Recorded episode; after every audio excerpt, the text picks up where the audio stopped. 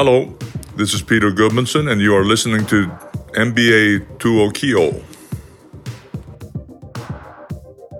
Sä kuuntelet NBA Tuokion triplatupla podcastia. Mestoilla on tohtori J sekä Ällö Pylly. Meillä on tänään kova meininki. Meillä on tilastostätsihommat käynnissä. Tämä jakso ei mene YouTubeen tai ig mikä tarkoittaa sitä, että sä et näe tätä tuokioapaa tai tätä tuokioteepparia ja sä jäät kaikesta paitsi. Miami Heatin City Edition Vice-peliasut jäävät tämän kauden päätteeksi historiaan ja sama kohtalo on myös NBA-tuokion Vice-teepaidoilla. Tilaa omasi niin kauan kuin niitä riittää osoitteesta nbatuokio.com.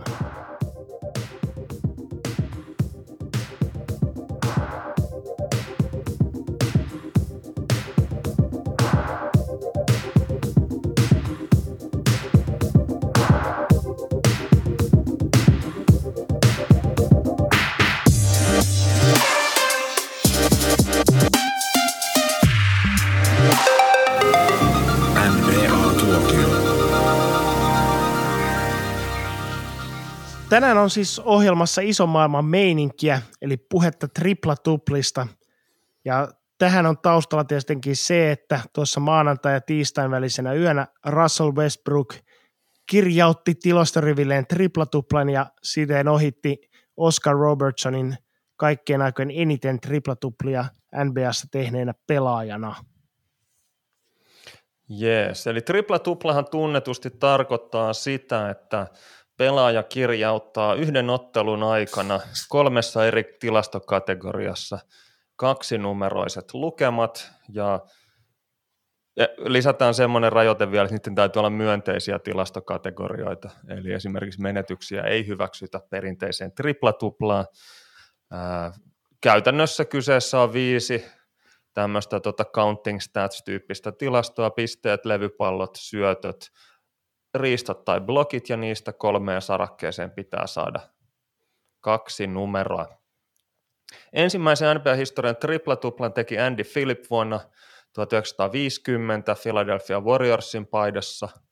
Kaudella 61-62 Oscar Robertson paino kokonaisen kauden 30,8 pisteen, 12,5 levypalloa ja 11,4 korjohtavan syötön keskiarvoilla, eli kasi, äh, korjaan kausi 6162 oli ensimmäinen kausi NBA-historiassa, kun pelaaja paino koko kauden triplatuplan keskiarvoilla. Mutta oikeasti triplatupla keksittiin vasta 30 vuotta Andy Philipin ekan triplatuplan jälkeen, äh, vajaat 20 vuotta tuon Oscar Robertsonin merkkikauden jälkeen.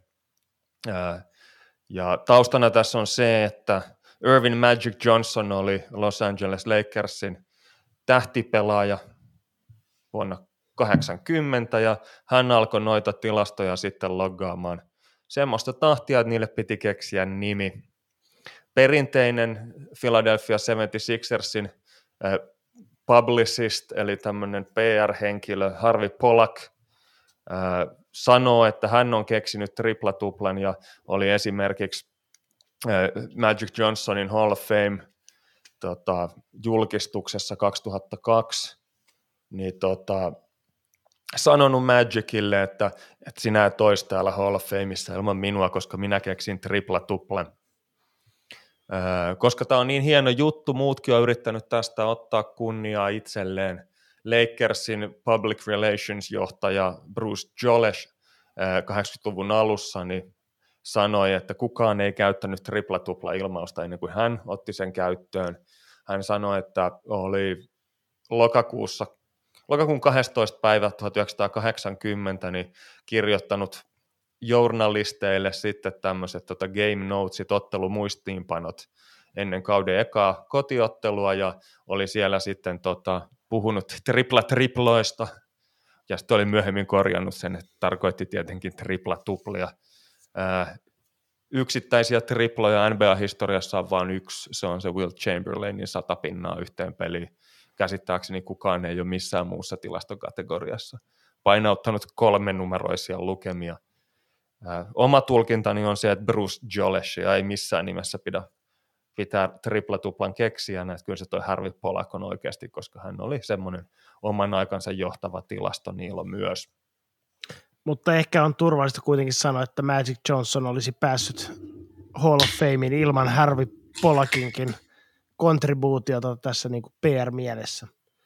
Mutta tosiaan, kuten mainitsitte tuossa, niin Oscar Robertson 61-62 kaudella tota, veti triplatuplan keskiarvolla ja melkein heti perään sitten 2016-2017 kaudella Russell Westbrook toisti tämän saman tempun ja itse asiassa on tehnyt ton jälkeen vielä kolme kertaa uudestaankin viimeisimpänä tällä kaudella pelannut triplatuplan keskiarvolla. Eli, eli tota, jos tätä maraton taulukkoa katsoo, niin löytyy siis Russell Westbrookilla neljä kautta triplatuplan keskiarvolla, Oscar Robertsonilla yksi ja siihen se sitten jääkin NBA-tasolla.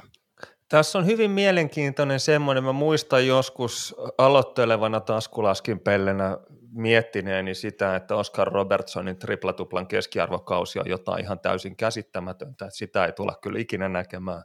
Sitten kun Westbrook silloin kaudella 2016-2017 teki sen, niin ajattelin, että tämä on kyllä himmeetä. Ja nyt kun se on tapahtunut Westbrookin kohdalla neljä kertaa, niin en mä enää jaksa edes kohtaa kulmakarvoja, niin kertoo varmaan siitä, että internet tylsistyttää aivot ja aina pitää saada jotain vielä räväkämpää, että jonkunnäköistä adrenaliinipiikkiä tilastoista saisi. Että varmaan ehkä on ajan kysymys, milloin näitä nähdään lisää sitten, että tuolla esimerkiksi James Harden on päässyt, päässyt tota puolentoista levypallon päähän ja Nikola Jokic esimerkiksi tällä kaudella niin tota, on vastaavasti puolentoista tai noin puolentoista syötön päässä tuosta tosta tota saavutuksesta, että siitä nyt ei ole enää valtavan pitkä matka hypättäväksi.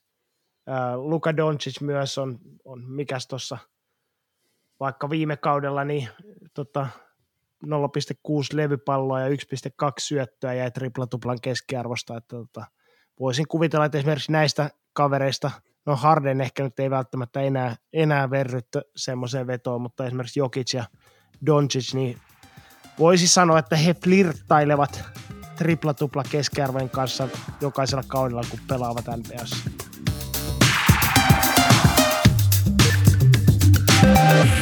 NBA-tuokio. Koska tämä nyt ei ole mikään tripla-tupla, niin aloitetaan tripla-tuplien käsittely silti ihan perusteista.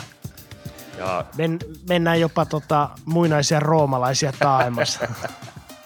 Eli tripla-tuplassahan määritelmä lähtee hyvin jyrkästi siitä liikkeelle, että pitää olla kaksinumeroinen määrä noita tilastoja, ja sehän on tietysti ihan siitä ää, käytetyn numerojärjestelmä, tai tästä tota, kantaluvusta, eli kun kymmen järjestelmällä mennään, niin kymmenen tulee, mutta jos mentäisiin binääri, binäärihenkisellä tota, järjestelmällä, kakkonen olisi kantalukuna, niin noita tulisi harva se päivä. Kysymys kuuluu, että minkä takia sitten käytetään tätä kymmenjärjestelmää, minkä takia triplatuplat ihmetellään kymmenjärjestelmän kautta, niin se on se, että kun ihmiset käyttää kymmenjärjestelmää, ja sitten kysymys, että minkä takia ihmiset käyttävät kymmenjärjestelmää, niin yleinen selitys siihen on se, että ihmisillä on tyypillisesti kymmenen sormea, ja niillä sormilla on helppo laskea. Englannin kielen numeroa tarkoittava sana digit tulee latinan sanasta digitus, joka tarkoittaa sormea ja tämmöiset ihmisruomiin muotoihin perustuvat laskujärjestelmät, niin niitä edelleen löytyy joistain kielistä. Esimerkiksi Keski-Afrikan tasavallassa puhutussa alikielessä viisi on moro ja kymmenen on buna, jotka on sanat, jotka tarkoittavat kättä ja sitten kahta kättä. Eli viisi on yksi käsi ja kymmenen on kaksi kättä. Ja on hyvin todennäköistä, että myös indoeurooppalaisissa ja muissa kielissä niin tota, tämä sormien laskeminen on siellä lukusanojen taustalla, mutta tätä on vaikea todistaa, koska ykköstä ja kakkosta ja sun muiden tota, ää, alkuperäiset merkitykset on kadonneet. Joka tapauksessa käsi on erittäin kätevä työkalu laskemisen kannalta, koska sillä voidaan sekä osoittaa joukkoopillista mahtavuutta ja sitten myös numeroida esineiden järjestystä. tämä on semmoinen, mitä harvemmin tulee ehkä käsiä, käsillä numeroita näyttäessä miettineeksi, mutta jos näyttää sormilla, että kolme lammasta, eli nostaa kolme sormea kerralla ylös, niin se tarkoittaa, että siihen lampaiden joukkoon kuuluu kolme lammasta, eli sen mahtavuus tai kardinaliteetti on kolme. Mutta toisaalta sitten, jos on jossain pelloreunassa laskemassa niitä lampaita ja ensimmäisen lampaan kohdalla nostaa etusormen, toisen kohdalla keskisormen ja kolmannen kohdalla peukalon tai miten nyt tykkääkään laskea, niin siinä itse asiassa tulee asettaneeksi järjestysnumerot niille lampaille. Ja käsi on siitä kätevä, että jos niitä laskiessa nostaa niitä sormia pystyyn, niin samalla ne vastaavat siis järjestysnumeroita niille laskettaville asioille. Aika fantsua. On joo, mutta se ei ole tietenkään itsestään selvää, että sormiella laskemisesta päädytään kymmenjärjestelmää, että muinaiset babylonialaiset laski 60 järjestelmää käyttäen, eli heidän järjestelmänsä pohjalla oli kantalukuna 60, ja se on itse asiassa kymmenjärjestelmää selkeästi parempi systeemi joillain osin ää, oleellisesti sen takia, että se 60 voidaan jakaa tasan ykkösellä, kakkosella, kolmosella, nelosella, vitosella, kutosella, kympillä, kahdellatoista, viidellätoista, kahdellakymmenellä ja kolmella kymmenellä. Eli jos on yksi iso kokonaisuus, niin pysytään kokonaislukujen puolella niin kauan kuin sitä jaetaan sitten noin monelle, kakkua jaetaan noin monelle juhlialle, niin esimerkiksi kymmenjärjestelmässä niin 12 tai kolmosella jakaminen on vähän nihkeätä, kun sen kun jakaa kolmella, niin tulee 33,3333 ja homma on heti vähän nahkeata. Ja toisin kuin yleensä väitetään, niin kahdella kädellä voi helposti laskea 60. Eli... Tä, tä, täytyy sen verran sanoa, että en ole kyllä hirveän monta kertaa kuullut tämmöisiä väitteitä. Ajatus tässä 60 laskemisessa kahdella kädellä, niin otetaan vasen käsi ja unohdetaan siitä peukalo, eli meille jää etusormi, keskisormi, nimetö ja pikkurilli. Ja sitten kun niitä katsoo kämmentä, niin nivelet jakaa noin kaikki sormet kolmeen osaan, joita on hyvä laskea ja niitä on 12 kappaletta.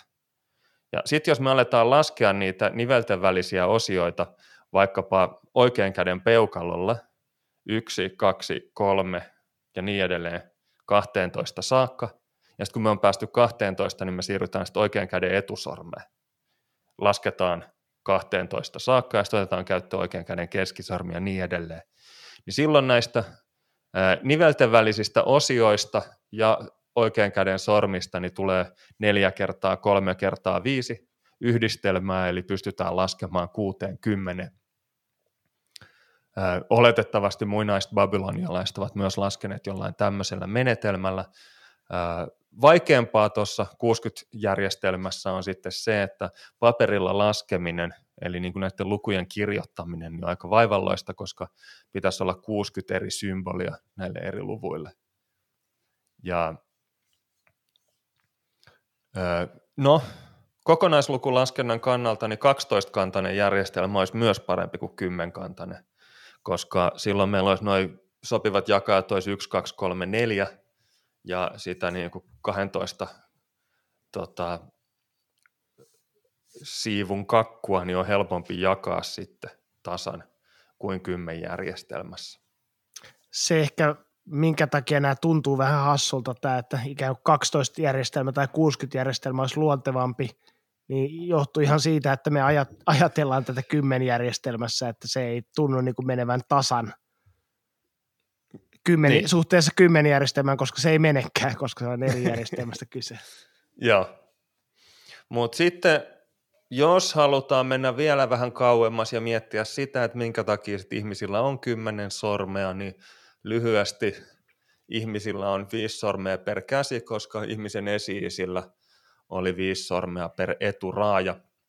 Eli Devonin kaudella, kalojen valtakaudella, noin 400 miljoonaa vuotta sitten, niin oli tämmöisiä kalan kaltaisia nelijalkaisia otuksia, joilla oli eri määrä sormea vastaavia ulokkeita niiden raajoissa. Niitä oli viittä, seitsemää, saattoi olla jopa 13 saakka näitä tämmöisiä pienempiä ottimia per raaja. Mutta jostain syystä tuon Devonikauden jälkeen niin ainoastaan nämä viisi sormiset selkärankaset, ne jotka tota, sitten maalla jatkoivat elämää ja kulkivat neljällä raajalla, niin ainoastaan viissormiset selviytyivät. Tässä todennäköisesti ei ole mitään sen dramaattisempaa kuin että tota, sattuman kautta sieltä karsiutuivat pois nämä semmoiset kunnon, kunnon pesus, pesisviuhkoja kädessään heiluttavat eläimet. Ja sen jälkeen sitten, kun eläimet tai nämä maaselkärankaset tetrapodit, niin tota, maalla elävät selkärankaiset nelijalkaiset eläimet, niin ottaa vakiinnuttaneet asemansa maalla, niin useilla heistä on tämä sormien lukumäärä vähentynyt.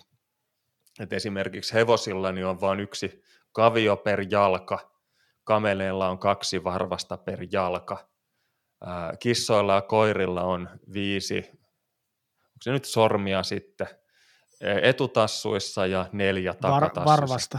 Varpaita. Kun neljä jalkaa, niin silloin kaikissa niissä on varpaita. Olet ihan oikeassa.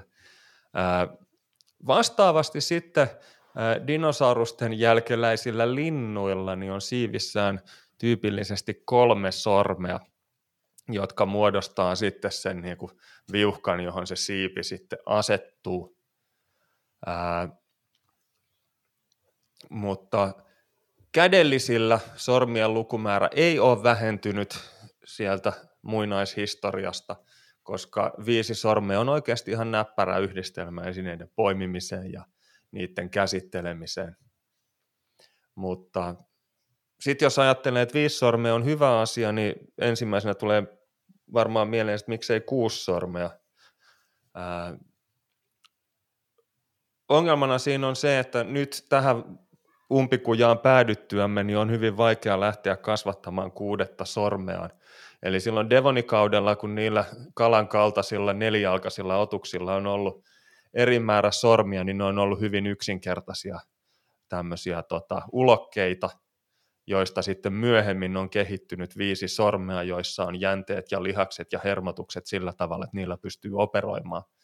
Niin nyt jos täytyisi ihan kylmästä sitten semmoinen ylimääräinen sormi tuohon käteen kasvattaa, niin se vaatisi sitä, että sinne tulisi kaikki lihakset ja jänteet myös saman tien, ja on sanottu, että näin pitkälle kehittyneellä eliöllä niin ylimääräisten sormien kasvattaminen on haastavaa.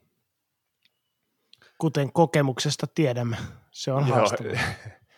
Mä oon itse aina haaveillut siitä, että mulla olisi jalat niin kuin kädet vähän niin kuin jollain gorilloilla ja vastaavilla, että pystyisi manipuloimaan, käsittelemään esineitä myös jaloilla, mutta mulla on semmoinen huono tapa, että mä aina ilmaisen sen niin, että mä toivon, että mulla olisi kädet niin kuin jalat, mikä olisi sitten koripallon kannalta vielä näitä mun koppurakäsiä varmaan fataalimpaa, että se alkaisi mennä siihen lammasvenhola-kategoriaan sitten.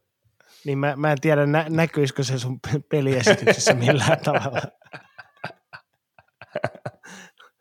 Mutta on, on, on, on, on tuossa varmaan niin kuin, tota, lukumäärässä sitten varma, varmaan monia, monia tota, puolia. Esimerkiksi se, että, jos, että jos muuten tota, ruumis on samankokoinen, niin se, että jos sormia olisi lukumääräisesti enemmän, niin ne todennäköisesti olisi varmaan pienemmät ja niihin liittyvät lihakset olisi pienemmät. Että jossain vaiheessa se sitten yhtälö ei enää sitten olisikaan eduksi, että olisi enemmän sormia, mutta ne olisi heikompia suhteessa niin tota, tämäkin tulee varmaan jossain vaiheessa vastaan. Kuten, kuten esimerkiksi, jos vähän vastaavan tyyppisesti, joka nyt ei ole yhtään sama asia, mutta että oli jossain puhetta siitä, että miksi ihminen näkee juuri näitä tiettyjä tota, valon aallon pituuksia, niin jos ne olisi jotain muuta aallon pituuksia, niin tota, pitäisi olla niin isot silmät, että ne eivät enää mahtuisi kiinni ihmisruumiiseen, että, että tota, pysty, mahtuisi taittumaan ne, niin jo, joskus se ju, juurikin, tota, tai sanotaan näin, että tämä luonnonvalinta on siinä mielessä ollut ihan fiksu, että se on tota, päätynyt ihan toimivaan kokonaisuuteen. Joo, ja se on hyvä muistaa myös, että ihmisen kilpailuetu suhteessa muihin eläimiin niin ei johdu näistä viidestä sormesta, vaan peukalosta, joka on kädessä vastakkaisella puolella verrattuna muihin sormiin. Mutta sen lisäksi ihmisillä on kyynärvarressaan niin sanottu flexor pollicis longus lihas, joka ohjaa vain ja ainoastaan peukaloa. Ja se on semmoinen lihas, joka, jolla ihminen sitten erottuu muista kädellisistä siinä, että, että vaikka kaikilla gorilloilla ja simpansseilla ja millä lienee puoliapinoilla, niin on peukalot vähän eri paikassa kuin muut sormet toivottavasti, niin tota, ne ei pysty sitä peukaloa samalla lailla herkistellen esimerkiksi näyttämään pelkästään. Eli ne ei niin kuin, tota, pysty sitä peukaloa hallitsemaan ilman, että muut sormet liikkuu, mikä sitten laskee sitä kokonaissorminäppäryyttä aika rajusti. Eli flexor pollicis longus on sitten se salaisuus ihmisen menestyksen takana tai näennäisen menestyksen takana. No jos me tähän vedetään kuitenkin jonkinlaista kaarosta takaisin tähän itse, itse tuota jakson aiheeseen, niin ehkä tässä vaiheessa on hyvä todeta siitä, että tämä jakso olisi hyvin erityyppinen, jos me puhuttaisiin kamelien koripallosta, eli kameleilla on se kaksi varvasta jokaisessa raajassa.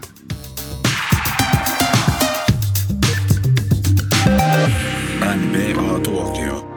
Eli tripla-tuplista oli tarkoitus puhua, ja kuten aivan johdannon alussa sanoit, Westbrook Suomen aikaa tiistai-aamuna siirtyi kaikkien aikojen maraton taulukossa ykköseksi triplatuplien kokonaismäärässä NBA-historiassa. Kaiken kaikkiaan 437 pelaajaa on tehnyt triplatuplen basketballreference.comin mukaan sillä varoituksella, että noiden aivan ensimmäisten NBA-kausien tilastointi on ollut suhteellisen heikkoa. Westbrookilla niitä tätä nykyään on 183, Robertsonilla 181, ja sitten kaksi muuta kaveria on painanut yli 100 tripla-tuplaa, eli Magic Johnson ja Jason Kidd 138 ja 107. LeBron Jamesilla on 99 tripla-tuplaa ja voisin kuvitella, että kaveri ainakin sen sen rikkoa. Eli pääsee kolminumeroisiin tripla-tupliin ihan mahdollisesti jo vielä tällä kaudella. Tulevana yönä. Pudotus, niin. Pudotuspeli tota, tai tu, tulevana yönä on viimeinen mahdollisuus, koska pudotuspelitilastojahan ei lasketa mukaan näihin. Joo. Sitten tota, jos tuota eh, täytyisi eh, jotain... Eh, eh, ehkä sen verran vielä tässä on hyvä huomauttaa että tosiaan, että tota, näitä tilastojahan on tässä NBA-historian – saatossa lisätty esimerkiksi torjuntojen ja riistojen osalta, niin tota, jos mennään tuonne vaikka 60-luvulle Bill Russelliin, Bill Chamberlainiin, niin tota, tämä, varmasti näkyy heidän tässä triplatuplien kokonaismäärässään, että tota, ei ole ei, heiltä ei ole ta- tilastoitu niitä kategorioita, missä he olisivat voineet, voineet ehkä helpommin sitten kaksi numeroista lukemat lyödä taululle. Joo, eli Wiltti on kaikki aikojen triplatupla-listalla vasta kuudentena 78 triplatuplalla, mutta sitten jos ajattelee, että hänellä todennäköisesti niitä kaksinumeroisia blokkeja tuolta puuttuu, niin tämä ei tee hänelle ihan täyttä oikeutta. Larry Bird seitsemäntenä 59 triplatuplaa ja aivan hänen kantapäillään huohottaa James Harden 58 triplatuplalla – Muina nostoina niin Luka Doncic kolmen kauden jälkeen niin NBA-historian 11 tripla-tuplissa ja voisi väittää, että ensi kaudella jo siirtyy tuonne top 10.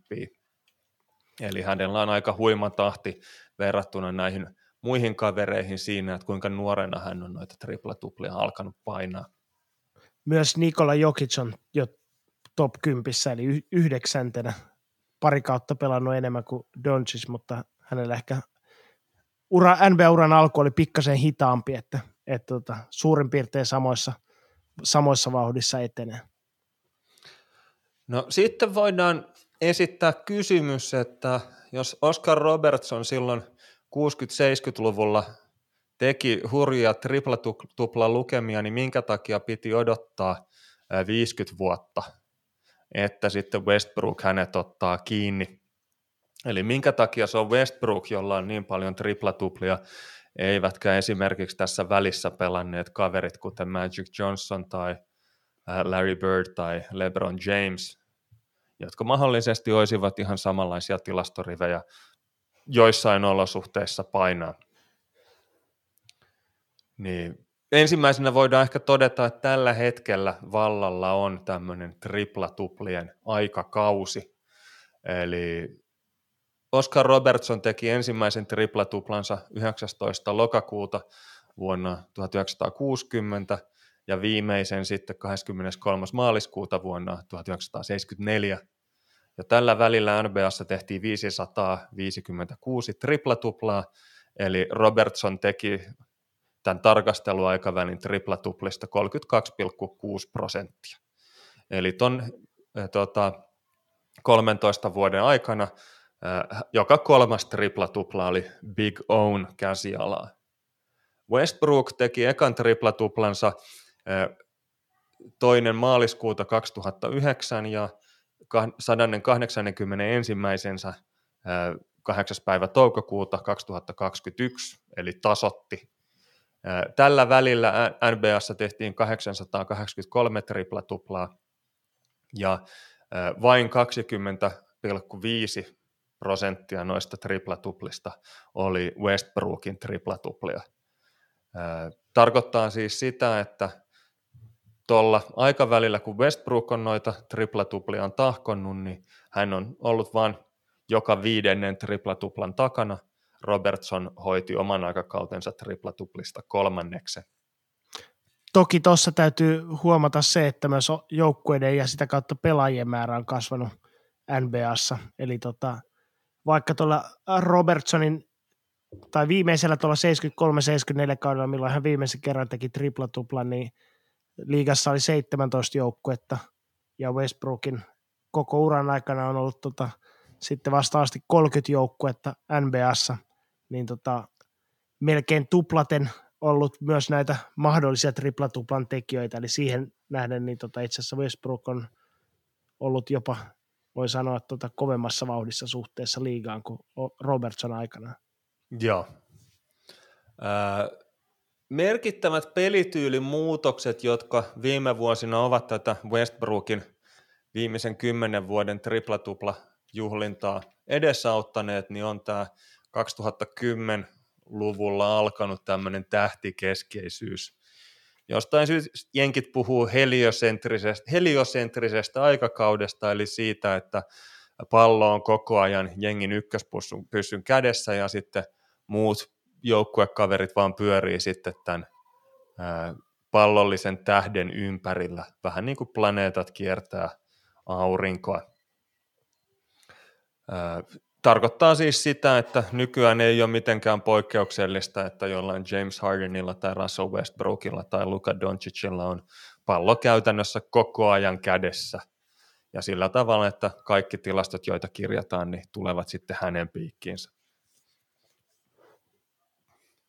Jo to, Merkit, jo. Niin, niin to, to, toinen ehkä tämmöinen liitännäinen tähän on se, että varmaan kaksi ne arkkityyppiä pelaajista, jotka – jotka triplatuplia tekee, niin on toisaalta niin kuin isot miehet, jotka toimivat hyökkäyksessä vähän niin kuin ykkösoptiona. Nykypäivänä varmaan Nikola Jokic on se malliesimerkki, jolla on paljon pallo käsissä, jotka sitä kautta on mahdollisuus saada myös paljon korjohtavia syöttöjä, ja sitten ennen kaikkea on tämmöiset niin sanotut isot pelintekijät, eli tota, tosiaan ne ykkös pallon käsitteet, joilla on mahdollisuus sit saada, saada paljon levypalloja, ja tota, nykyään näitä tämmöisiä joukkojen ykköspallon käsittelijöitä on ehkä enemmän isojen pelaajien, tai isompien pelaajien joukossa LeBron James, James Harden, ää, Luka Doncic, ben, ben Simmons ja niin edespäin, kun aikaisemmin on ollut ehkä voimakkaammin roolitettuja nämä, eli ne pallo, pallo on ollut nimenomaan niiden pienempien miesten käsissä. Ja tähän varmaan vaikuttaa myös tämä, tämä tota asia, että kun NBAssa pelaajien keskipituus on pysynyt aika lailla ennallaan, mutta se on supistunut vähän niin kuin molemmista päistä. Eli on vähemmän niitä hyvin lyhyitä pelaajia, vaan enemmän, että kaikki on aika lailla niitä, niitä sama, samanpituisia ja samasta puusta veistettyjä kavereita, niin silloin myös nämä pelintekijät tuppaavat kasvamaan pituudelta ja olemaan sitten vaarallisempia levypallopelaajia. Sitten jos puhutaan, että nykyään puhutaan, pelataan enemmän small ballia eli minipalloa tai taitopalloa, niin se johtaa sitten siihen, että siellä kentällä ei ole isoja perinteisiä saapasjalkaisia senttereitä ja korivahteja sillä tavalla, että siellä korinalla on enemmän tilaa pienemmille jätkille huseerata ja repiä niitä levareita, ja he eivät joudu niitä ehkä aina joka tilanteessa seven footereiden käsistä kiskomaan. Westbrookilla toki niitäkin tilanteita löytyy. Joo, ja sitten tuohon vaikuttaa myös se, että nykypäivänä. Suurilta osin on hyökkäyslevypallot hylätty kokonaan taktisesti, mikä tarkoittaa taas siitä, että siinä niistä puolustuslevypalloista ei taistele ne iso, tai kaikista isoimmat jätkät vastustajan tota, isojen körmyjen kanssa, jolloin ikään kuin tota, on enemmän pallo, levypalloja tarjolla myös niille takamiehille, koska se on myös kaikista tehokkain tapa käynnistää hyökkäys, että, että se takamies ottaa pallon suoraan levypallosta ja muut juoksee jo sillä välin kenttää ylöspäin, eikä niin, että joku körmö ensin painaa sen pallon mahansa vasta ja sitten takapelaajan pitää käydä se sieltä hakemassa itselleen, niin siinä vaiheessa nopea hyökkäys on mennyt jo ohi suun. Joo, sen lisäksi sitten triplatuplat perustuu tämmöisiin ihan rehellisiin skaalaamattomiin laskentatilastoihin, joita siis vaan summataan yhteen. Eli ne ei ole mitenkään tuosta tota ottelutemposta siihen skaalattuja. Ja jos tota, basketballreference.comista käy katsomassa ottelutempotilastoja, niin ne alkaa vuodesta 73-74, eli aivan tuolta Robertsonin valtakaudelta ei tempoa ää, löydy, eli pallonhallintojen lukumäärää per joukkue per ottelu. Mutta hänen viimeisellä kaudellaan NBAssa oli keskimäärin 108 pallohallintaa per joukkue, ja se siitä romahti melkein lineaarisesti tuonne vuoteen 2000, Eli siinä oli semmoinen vajaan 30 vuoden ajanjakso, jolloin hyökkäysten lukumäärä laski 108 ihan vaan 89. Ja se, että pallohallintojen lukumäärä tippuu parilla kymmenellä, niin tarkoittaa sitä, että siellä tulee parikymmentä heittoa ajatuksen tasolla, parikymmentä heittoa vähemmän, eli ajatuksen tasolla kymmenen levypallaa vähemmän, ajatuksen tasolla viisi 10 korijohtavaa syöttöä vähemmän per joukkue per peli, ja tilastojen tekeminen on selkeästi vaikeampaa, eli triplatuplia on vaikeampi saada kasaan. Silloin tota, vuosituhannen vaihteessa kuitenkin sitten NBAssa herättiin siihen, että tämä tämmöinen pystypainilta näyttävä kävelykoris ei ole kauhean yleisöä viehättävää. Vuonna 1998 kierrettiin tämä tota, pallollisen pelaajan käsillä puolustaminen kaarella, eli handchecking, ja vuonna 2002 tämä tota, illegal defense-sääntö korvattiin puolustuksen kolmella sekunnilla, eli ei ollut enää niitä alueita, joissa puolustajien piti hengata omien puolustettaviensa mukana, ja todettiin, että ää, puolustajat ei vaan enää saa olla kolmessa sekunnissa kolmea sekuntia vartioimatta ketään. Ja tämä pysäytti tuon tempon laskuun ja se lähti nousuun joskus 2010 vuoden tietämillä ja on nyt viimeisen kymmenen vuoden aikana räjähtänyt tuonne sataan pallohallintaan sieltä vähän päälle 90. Eli nykyään pallohallintoja on noin 100 per joukkue, että ollaan enää kymmenkunta possessionia jäljessä noista Oscar Robertsonin ajoista ja ilmeisesti sitten tämä yhdessä – tähtikeskeisen pelityylin kanssa, niin on sitten johtanut siihen, että noita triplatuplia tulee todella tiuhaan tätä nykyään. Öö, muita tekijöitä, jotka vaikuttaa triplatuplien määrään, niin on öö, toi tota, hövelitilastointi, eli Oscar Robertson on itse sanonut, että hänen aikanaan korijohtavien syöttien kriteerit oli paljon tiukemmat kuin nykyään. Eli silloin kun Oscar Robertson pelasi, niin syötön täytyy johtaa suoraan leijappiin, ehkä sai ottaa yhden pompun syötön vastaanottamisen jälkeen. Tuossa on ehkä Oscar Robertsonille pikkasen tämmöisiä happamia pihlainmarjoja, että tota, ainakaan tilastot eivät hirveästi tue tätä näkemystä, eli täällä oli tota, syötteen otte, tai ottelukohtainen keskiarvo niin vuodesta 50 alkaen niin on ollut 21 syöttöä ottelua kohti joukkueella, ja sen jälkeen se on pyörinyt oikeastaan siinä 21 ja 25 haarukassa aika lailla tähän päivään asti. Huipulla, huipulla oltiin tuossa 80-luvun alussa, niin käytiin noin 26. Ja sitten tota, tonne, tota, alha, alhaisimmilleen tultiin tuossa 2005 vuoden tienolla, jossa, jolloin käytiin alle 21 ja sitten on taas palattu tuonne 24 paremmalle puolelle tässä viime kausina. Eli, eli ainakaan tota, syötteen lukumäärässä ei ole mitään merkittävää muutosta ollut. Joo. Sen voin kyllä myöntää, että esimerkiksi Luka Doncicin korijohtavista syötöistä, niin mä en läheskään kaikista antaisi itse korijohtavaa syöttöä. Eli usein on semmoisia, että annetaan kaverille pallo kolmen pisteen viivalle ja hän ajaa korille useammalla pompulla ja laittaa leijapin sisään.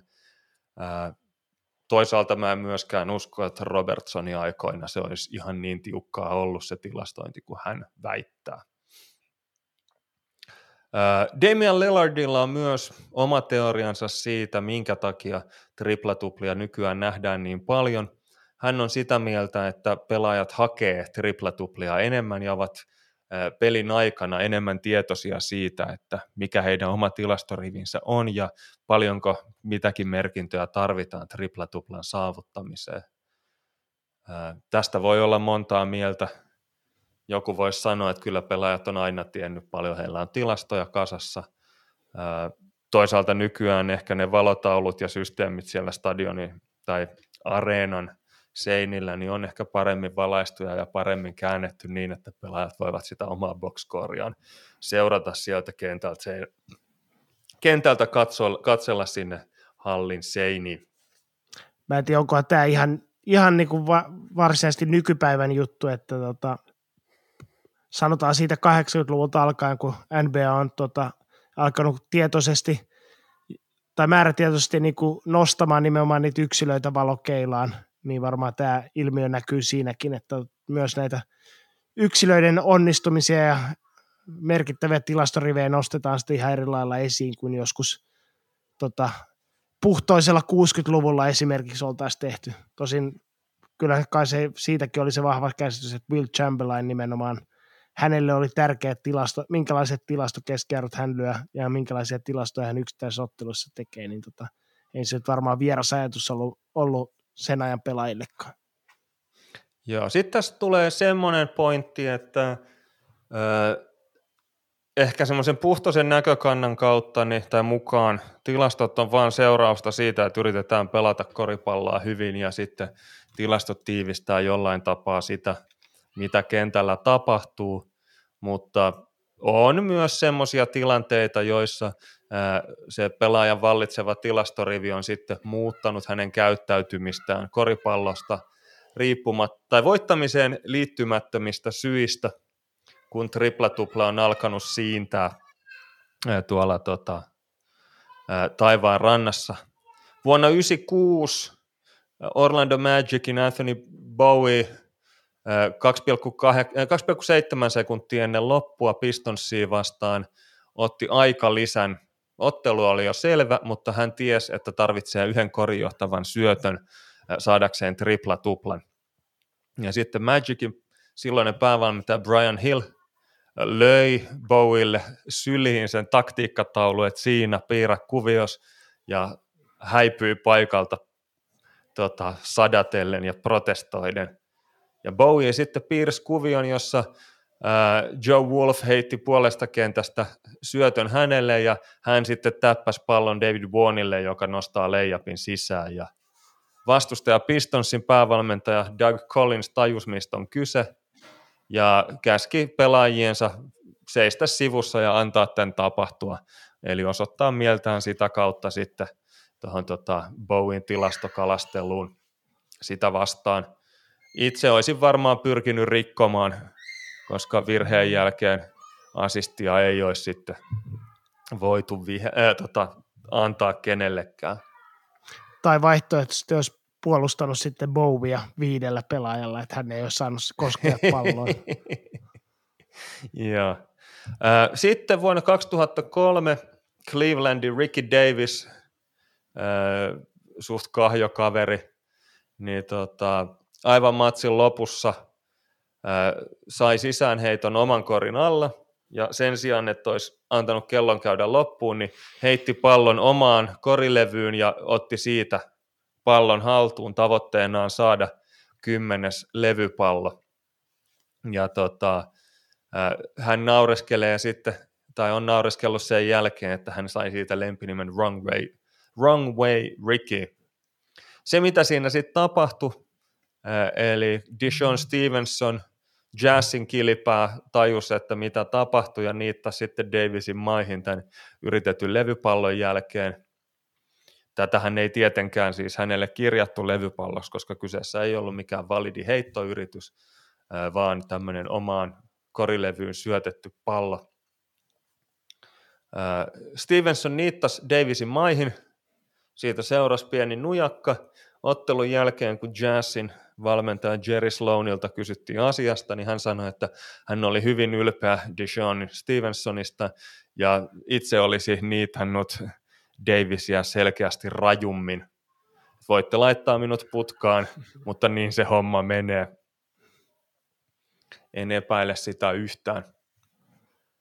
Vuonna 2004 Atlanta Hawksin Bob Shura oli äh, triplatuplasta yhden levypallon päässä, niin ottelun viime sekunneilla niin heitti tarkoituksella leijapin ohi ja otti raudasta sitten pallon. Tämä oli siis ihan oikeaan kuitenkin niin hyökkäyskoriin, mutta myöhemmin sitten tuolloinen NBA-komissaari David Stern sitten kävi jonkunnäköisellä komissaarin mahtikäskyllä niin vetämässä henkselit on kymmenennen levypallon yli, koska siinä ei ollut tämmöinen tar- heitto tarko- niin kuin tosi tarkoituksella vilpittömästi tehty heittoyritys ennen tätä väitettyä levypalloa, eli se tri- triplatupla lähti ää, annaaleista ää, hiuksista kiskaisten.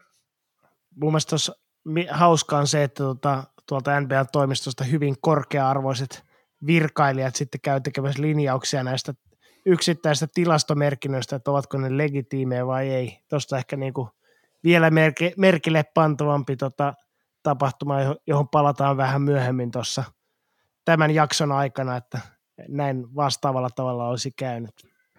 Joo. No joka tapauksessa Russell Westbrook tuli liigaan ensimmäisellä kaudella, tai vuonna 2008 ja ensimmäisen kuuden kauden aikana hänellä oli kahdeksan tripla-tuplaa, mikä ei ole mitään poikkeuksellista. Mutta sitten ilmeisesti terassikaudella 2014 tapahtui jotain. Ää, ensinnäkin sillä kaudella 2014-2015 niin Kevin Durant pelasi vain 27 matsia Thunderissa – ja Westbrookilla oli selkeästi enemmän pelintekovastuuta ja muutenkin pallo kädessään, ja hän teki sille kaudelle 14, 15, 11 triplatuplaa. Ja sitten loppu onkin historiaa, eli silloin kun pääsi triplatuplien makuun, niin tota, ei mennytkään kuin pari kautta, niin oli jo triplatupla keskiarvo, eli 16-17 kaudella, niin keskimäärin tripla-tupla plakkariin per matsi. Westbrookilla on nämä kaikki ominaisuudet, mitä tuommoiselta huikealta tripla-tuplaajalta vaaditaan, eli hän on isokokoinen urheilullinen takamies, joka käsittelee palloa hyvin paljon ja sitä kautta jakaa sitä myös joukkuekavereilleen. Ja toisin kuin esimerkiksi LeBron James, niin Westbrook vetää aina sata lasissa ja todellakin niin kuin säntää ja räjähtää ja riehuu sinne omiin puolustuslevypalloihin. sillä tavalla, että kyllä ne kymmenen levaria tulee järjestää hänellä kasaan. Jotkut on väittäneet, että osa hänen levypalloistaan olisi esimerkiksi Steven Adamsilta varastettuja, eli oma iso joukkuekaveri siellä sitten haitarillaan tekee tilaa ja Westbrook käy vaan poimimassa matalalle laskeutuvat ohiheittojen hedelmät. Voi ehkä pitää paikkansa, mutta ainakaan Adams ei ole itse tästä ollut moksiskaan. Niin ehkä, ehkä tarkennettuna niin, että ne eivät ole häneltä varastettuja, vaan enemmän syytetty Westbrookia tuosta Oklahoma Cityn ajolla siitä, että tota, tavallaan se, se joukkue oli niin kuin rakennettu Westbrookin triplatuplia varten. Eli ensinnäkin tietysti hyökkäyspäässä, niin Westbrook oli aika lailla se, se tota, hyökkäyspelin sielu, eli hänellä oli paljon pallo, pallo käsissä ja hän loi niitä tilanteita, joilla hänelle väkisinkin tulee sitten niitä korjahtavia syöttöjä. Ja sitten puolustuspäässä päässä, niin tota, varkin levypallojen osalta, niin kyse ei ole siitä, että Westbrook olisi niitä nimenomaan varastanut, vaan että hän oli ilmeisesti hyvin pidetty joukkuekaveri ja myös joukkuekaverit halusivat nähdä Westbrookilla komeita tilastorivejä, joten he ihan tietoisesti vaikkapa levypallotilanteessa niin sulkivat omat pelaajansa pois, että Westbrookilla olisi mahdollisuus hakea niitä palloja. Ja toisaalta myös niin kuin viitattiin tuohon nopeisiin hyökkäyksiin lähtöön, että se myös itse asiassa oli kyllä joukkueen edun, edun mukaista, että nimenomaan se pallo Westbrookin käsiin hyvinkin nopeasti saatiin. Mutta ehkä, mut ehkä tätä, tätä on pikkasen niin kuin kritiikkiä, tai ainakin toivottavasti laimentaa se, että Westbrook on nyt tällä kaudella tosiaan Washingtonissa myös triplatuplan keskiarvot tehnyt, eli ainakaan samat joukkueet kavereet eivät ole siellä hänelle tilaa tehneet. NBA-tuokio. usein tätä triplatupla-tilastoa kritisoidaan sillä, että se on mielivaltainen kymmenjärjestelmään perustuva tilasto, jolla ei ole mitään merkitystä voittamisen kannalta. Tämän tarkastelemiseksi mä kävin hakemassa kaikki NBA-historian triplatuplat. Nämä lukemat on siis 6. toukokuuta haettu, eli sinne on muutama tripla tullut, tupla tullut sen jälkeen vielä lisää.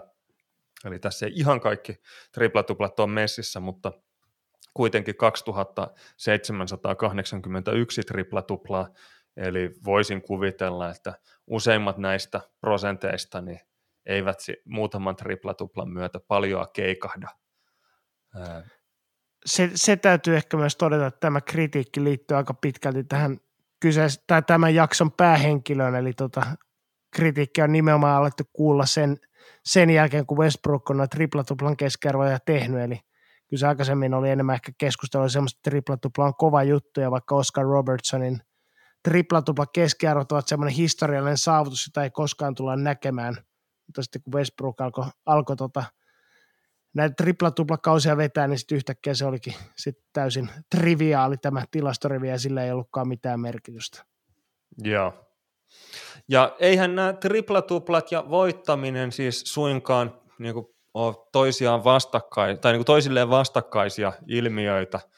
Eli tripla-tuplassa, kun summataan yhteen tilastoja, niin esimerkiksi pisteet, niin nehän on se koriksen tavoite.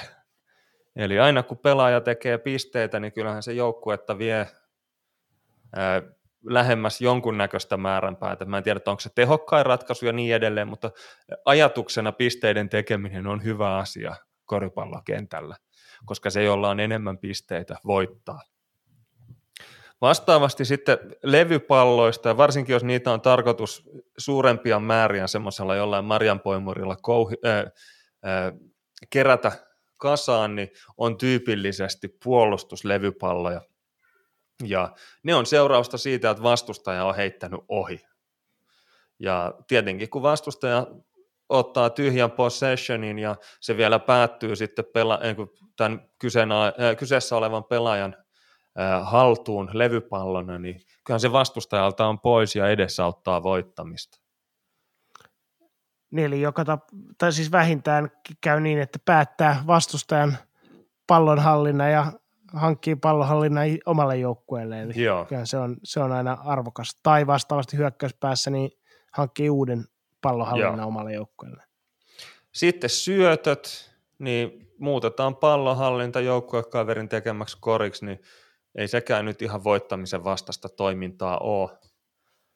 riistot, vastustajan pallohallinta päättyy, ja sitten siinä on vielä se, että riistot on tota, ihan dead ball turnoveria, tämmöistä kuollutta menetystä parempia, koska se pallo jää eloon ja on mahdollisuus saada nopea hyökkäys riiston jälkeen. Blokit, tyypillisesti vastustajan heitto, joka pyyhkästään pois ilmasta, niin on melko läheltä koria. Suurin osa blokeista tapahtuu kori läheisyydessä, niin vaikka vastustaja sen pallon saisi, niin blokkaamalla kuitenkin nollataan korkean prosentin heiton onnistumistodennäköisyys.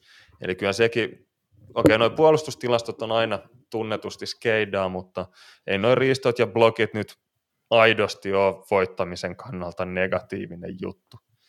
Ja... Tässä, varma, tässä varmaan palataan siihen, että tota, ongelmallista ei ole niinkään, että tota, mitä tekee, vaan että miten tekee. Eli tavallaan, että jos tripla tupla, tupla syntyy niin kuin seurauksena hyvästä hyvistä tota, peliesityksistä, niin se on positiivinen, mutta se ehkä nähdään negatiivisessa valossa, jos kyse on siitä, että itse tarkoitukseen jahdataan tämmöistä tilastoriviä, eli, eli tota, vaikkapa niitä korintekopaikkoja, niin tota, pelataan itselle sen sijaan, että joukkuekaverilla olisi paremman, paremman prosentin tota, heittopaikka, niin silloin se ei välttämättä ei ole aina, aina sitten positiivinen asia. Joo. Äh, mutta sitten herää kysymys, että onko tämä triplatuplien kaksinumeroisuus, onko siinä jotain erityistä taikaa, niin jos noita triplatuplia löytyy se 2781 kappaletta, niin niistä 2056 ottelua, eli karkeasti 74 prosenttia, oli päättynyt tämän triplatuplan tehneen pelaajan joukkueen voittoon. Ja jos NBAn keskimääräinen voittoprosentti on 50, niin se hyppää 24 prosenttiyksikköä ylöspäin, kun toisesta joukkueesta löytyy sitten triplatuplan saavuttanut pelaaja. Ei tämä nyt ihan tietenkään sattumaa ole, että näin käy. Että se, että pisteitä, levypalloja, syöttöjä kertyy paljon, niin kyllä ne tota, ää, eteenpäin sitä joukkuetta vie ja odotusarvosta, tai mikä tämä on, ehdollista voiton todennäköisyyttä varmasti kasvattaa – Toisaalta tähän liittyy myös se, että usein tota, triplatuplaan johtavat tilastot kerätään semmoisissa otteluissa, joissa toi, tota, peli on melko selvä ja tota, paikallinen Namika vetää sykin 79 ja käkättimeen oikein vimpan päällä, vimpan päälle sillä tavalla, että tota, siellä sitten erilaiset taitopelaajat sitten kaunistelee tilastonsa siinä ottelun kuluessa, kun ei tarvitse siitä niin kuin itse pelaamisesta stressata.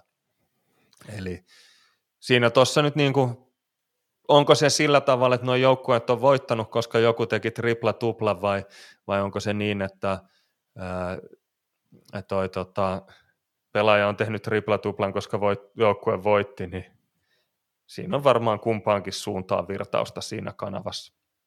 Joo, tämä ehkä nyt perustu ihan mihinkään absoluuttiseen tilastosanalyysiin, mutta tota, sanoisin, että tyypillisesti triplatuplan tekee hyvä NBA-koripalloilija. Eli tuo, siitä on tässä mielessä on hyötyä toisaalta siinä, että triplatuplan tehneen, tehneen pelaajan joukkueessa pelaa ainakin yksi hyvä NBA-koripalloilija, mitä väistämättä ei aina siinä vastustajoukkueessa pelaa. Ja sitten toisekseen on just toi, mitä, mitä sanoit, että ne hyvät pelaajat ehkä niin kuin ottelu, tai semmoisissa otteluissa, missä mitkä joukko on voittamassa, niin saattavat sitten olla, olla vähän ylimääräisen minuutin tai pari kentällä, jotta he saa, saavuttaisivat sen triplatuplan. Mutta se, että jos, jos on jo valmiiksi tullut tukkaan rumasti, niin tota, sitten ehkä välttämättä ei ole, ei ole kauhean tota, tyylikästä eikä, eikä tota myöskään sitten toiveen mukaan, että ne parhaat pelaajat pelaa sitten roskaminuutteja jo valmiiksi hävityssä ottelussa, niin tota, jahtaamassa tripla-tuplaa, niin voisin kuvitella, että niistä tappiootteluissa tämmöisiä sitten viime hetken puristuksia on vähän vähemmän. Joo. Sitten jos mietitään sitä, että onko se tripla-tupla nyt se kriittinen kynnys vai missä sen pitäisi olla sen juhlimisen rajan, niin NBAn keskimääräinen voittoprosentti oli siis 50. 50-50.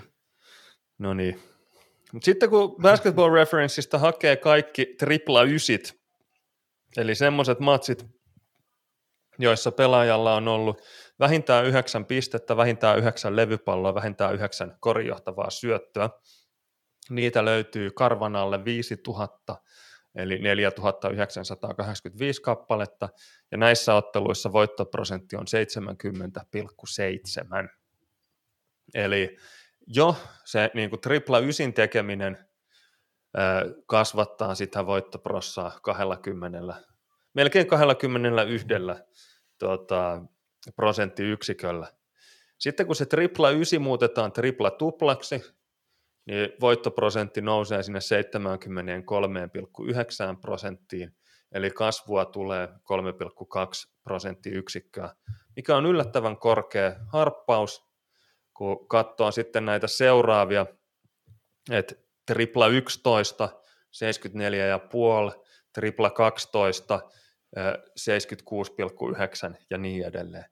Eli se homma kasvaa suhteellisen lineaarisesti tuonne tripla 16 asti. Niitä löytyy NBA-historiasta 17 kappaletta, näistä 14 päätty tripla 16 tehneen pelaajan voittoon, joukkueiden voittoprosentti 82. Eli mä sanoisin, että tuosta tripla 9 tripla 16, niin se homma kasvaa melko tasaisesti, eli onko se nyt sitten tripla 11 vai tripla 12, tripla 13 vai miten, niin muutama prosenttiyksikkö tulee aina lisää. Tripla, tuplan tai tripla kympin kohdalla niin tulee kyllä korkeampi pomppu kuin muissa, mutta mä luulen, että siinä on just tämä, että ne kaverit, jotka on jo voittanut pelin, niin käy sen puuttuvan levarin vielä hakemassa ja vetää sen tripla-tuplan valmiiksi. Samaa tuskin tapahtuu tripla 11 tai tripla 12 kohdalla. No sitten jos halutaan viedä tätä hommaa ääriajattelun suuntaan ja nostetaan tota rimaa sinne, että otoskoot pienenee rajusti, voidaan miettiä esimerkiksi tripla 19 tyyppisiä rivejä, joita löytyy kolme kappaletta NBA-historiasta. Will Chamberlain kaksi kertaa keväällä 68 ja Westbrook kerran keväällä 2019 on pystynyt tilastoriviin, jossa on pisteitä, levyjä ja korjohtavia syöttöjä kutakin vähintään 19 kappaletta. Niin siinä käy sillä tavalla hassusti, että Wiltin toinen noista peleistä johti tappioon ja voittoprosentti enää tripla 19 rivin jälkeen on 67 prossaa. Mutta jos äh, ovella valmentaja haluaa antaa pelaajilleen ohjeen, jolla voittaa aina, niin se on se, että asetetaan tavoitteeksi se, että jollekin pelaajalle kolme kertaa 20 tilastoriviä voitto on taattu. Eli kummassakin matsissa, joissa ää, ensin Wiltillä oli 22 pinnaa, 25 levyä ja 21 asistia, ja sitten Westbrookilla oli 20 pinnaa, 20 levyä ja 21 asistia, niin joukkue voitti ottelunsa. Ja NBA-joukkue ei ole ikinä hävinnyt tota, ottelua, jossa pelaaja tekee kolme kertaa 20-20-20 tilastorivin. Niin sä meinaat, että tämä ei ole niinku tilastoisesti merkitsevä tämä tota, käyrä, että tota, et tripla 16 asti on niinku positiivinen asia ja sen jälkeen se kääntyy niinku negatiiviseksi, jos, se jos vähän... siitä kovemmat tilastot tekee. No siinä on ne tota, pari Chamberlainia tai haja, hajatappioa, koska hän ilmeisesti noita tota, tilastoja teki myös huonoissa peleissä.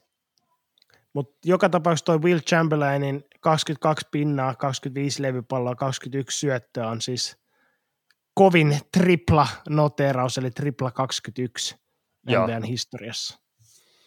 Juuri näin.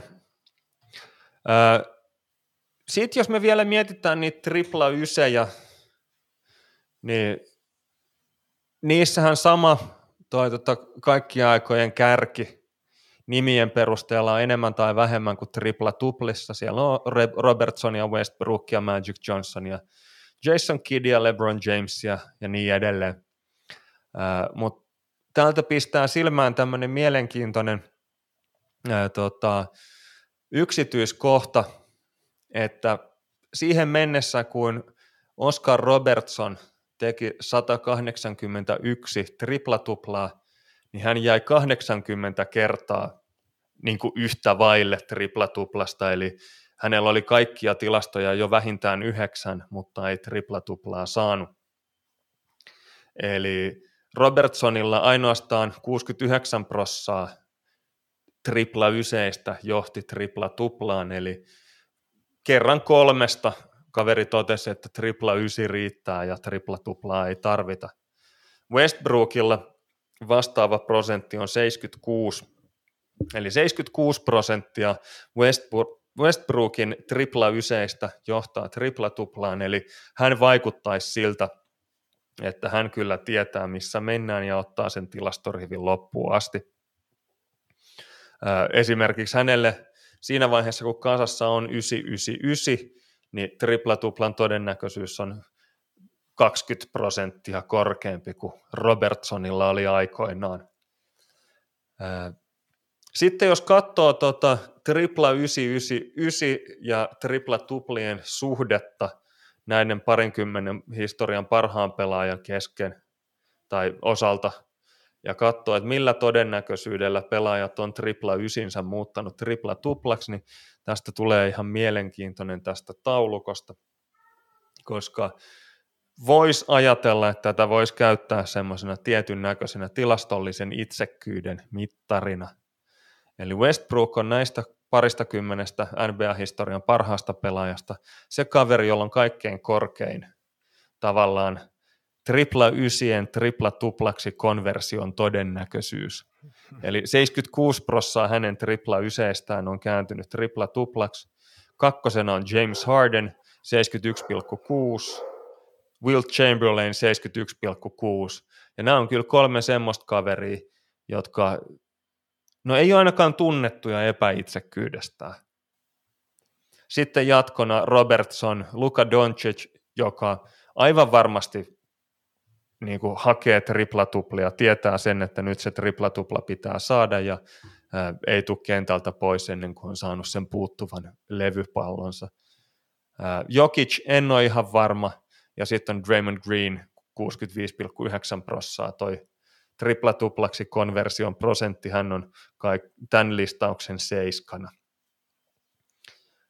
Hänen kohdallaan ehkä semmoinen korostettu epäitsekkyyden tai semmoisen, että I don't care about the points tyyppinen esiintyminen, niin saattaa myös vahvasti korreloida sen kanssa, että sitten nämä jotkut tilastot kuitenkin kiinnostaa ehkä enemmän kuin antaa ymmärtää.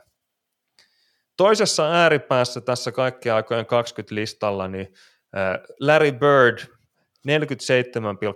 prossaa, eli hänen tripla yseistään suurempi osa jäi tripla yseiksi, kun muuttui tripla tupliksi. En tiedä, että oliko se huonon selän seurausta ja ei pystynyt vetämään niitä jämäminuutteja vai, vai se, että selkää säästeltiin ja otettiin pois e, vähän aikaisemmin näissä selkeissä voitoissa – mutta joka tapauksessa tämä on mielenkiintoista, että Larry Birdille tosiaan tripla ysien jälkeen tripla tuplan todennäköisyys on alle 50. Hän on tämän listauksen ainoa sellainen pelaaja. Muita täällä joku voisi sanoa epäitsekkäämässä päässä olevia pelaajia on John Havlicek, Clyde Drexler, Michael Jordan, Raja Rondo, Jannis Antetokounmpo, LeBron James ja Jason Kidd. He on kaikki tässä konversiossa noin niin kuin 60 prosessa tai sen alapuolella. Mielenkiintoista tarinaa kertoa. Joo, tämä nyt on joku narratiivi tämmöisen taulukon perusteella. Todennäköisesti tämä on ihan yhtä haihattelua koko homma ja Bird ei olisi oikeasti saanut niitä triplatuplia kasaan hirveästä yrittämisestä huolimatta tai jotain vastaavaa. Sitten äh, joku tämmöisen tota, äh, työntömitan tai äh, millimetripaperin kanssa NBAta seuraava kaveri, niin saattaisi ehkä olla sitä mieltä, että aito triplatupla on sellainen, jossa on tasan kymmenen pinnaa, tasan kymmenen levyä, tasan kymmenen korijohtavaa syöttöä, Eli kaveri haluaa sen tripla, myy- tripla tupla eikä yhtään mitään lisämyyntiä, ei mitään erikoisuuksia siihen päälle. Niin tämä oli yllättävä tulos mun mielestä, että ensinnäkin, että näitä tämmöisiä tasan triplatuplia, 10, 10, 10 rivejä, löytyy NBA-historiasta vain kymmenen kappaletta, mikä sinänsä on osuvaa, Mut, mutta se, että ensimmäinen niistä on vuodelta 2003, kun Penny Hardaway äh, Dallasia vastaan painoi 10 pinnaa, 10 korjohtavaa syöttöä, 10 levypalloa, niin kukaan Basketball Referencein mukaan ei ollut tota tilastoriviä tehnyt ennen vuotta 2003, mikä on ainakin omaan korvaan jotenkin todella yllättävää.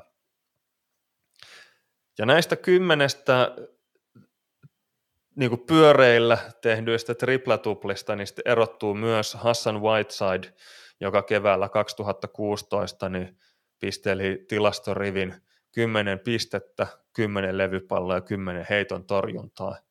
Ja pysyi pyöreissä, koska oli myös nolla korijohtavaa syöttöä, nolla riistoa. Eli se on ehkä semmoinen tyylikkäimmästä päästä näistä tasatuloksista. Ja Andre Iguodala on kahteen kertaan itse asiassa kirjoittanut määrämittaiset triplatuplat, että että hän myös on erottuu sitten, en tiedä edukseen, mutta erottuu joka tapauksessa tuossa porukassa. Mikä tämä on? Pyyteetön raata ja erottuu tässäkin tilastossa. Joo. Muita triplatuplia erikoistapauksia, niin nuorimpana triplatuplaa on pystynyt Lamelo Ball. Hän teki sen nyt tammikuussa 9. päivä tänä vuonna. Hän oli 19 vuotta ja 140 päivää vanha. Ja jos tässä niin kuin viime vuosikymmenten triplatupla ihmelapsia tai triplatupla Mozartteja katsotaan, niin Magic Johnson piti ensin ää, tota, tota, tri- triplatupla Mozartin valtikkaa kädessään. Sitten se siirtyi Lamar Odomille vuonna 1999, LeBron Jamesille 2005, Lonzo Ballille 2017, Markel Fultzille 2018 ja sitten tänä keväänä Lamelo Ballille. Eli noi on ne tripla-tupla aikakauden nuoret nimet. Tuosta kolme nimeä, eli Lamelo Ball, Markel Fultz ja Luka Doncic, jotka ovat alle kaksikymppisenä vetäneet tripla-tupla NBAssa. E, va- vaikea sanoa, mitä tämäkin kolmikko tota, kertoo, että – onko tämä jollain lailla merkitsevä vai ei tämmöinen tota, saavutus? Tuossa on nykyään lyödään yhä nuoremmille jätkille pallon lapaa heti alusta alkaen. Ne on hyvä, ihan, niin kuin, ihan hyviä pelaajia, jotka on isokokoisia sillä tavalla, että jossain matsissa pystyvät sen kymmenen levyä repimään. Ja sitten pisteet. No Markel Fultzilla 13 pinnaa tuossa ekassa triplatuplassaan, niin kertoo ehkä, että heittorajoitteiden kanssakin pystyy tuohon tulokseen. Joo, ja sitten seuraava kolmikko näiden jälkeen on sitten Lonzo Ball, LeBron James ja Dennis Smith, nuorempi. Niin tota, kyllä siinä vähän kohina on tässä, tässä että tota, se ei ainakaan kerro suoraan, että on tota, tietähteyteen auki, auki, jos tota, nuorena lyö triplatuplan tiskiin. Joo, sitten vanhimpana triplatuplaan pystyneet pelaajat, niin kaikkein vanhimpana sen teki Carmelo 40 vuotta, 127 päivää marraskuussa 2003 Lakersin paidassa, niin 10 pinnaa, 11 levyä ja 10 korjahtavaa syöttöä, eli tuommoinen vähän väsyneen vanhan koukkupalven triplatupla, mutta kuitenkin. Ja sitten jos tuossa oli tripla-tupla Mozartien siirtymät Magicista Odomiin, LeBron Jamesiin, Lonzoon, Fultsiin ja Lamelo Balliin, niin sit jos ajatellaan tätä toista päätä, tripla-tupla Saliereja, ää, niin Will Chamberlain pitkään piti hallussaan vanhimpana tehtyä tripla-tupla tilastoa, eli hän oli 36-vuotias ja 180 päivää vuonna 1973, kun tehtaili tripla-tuplan Sitten se titteli siirtyi vuonna 1984 Elvin Heissille, joka oli 38 vuotta, 148 päivää, ja sitten Karl Malone otti tuon tilaston nimiinsä 2003 äh, vuonna, vähän päälle nelikymppisenä.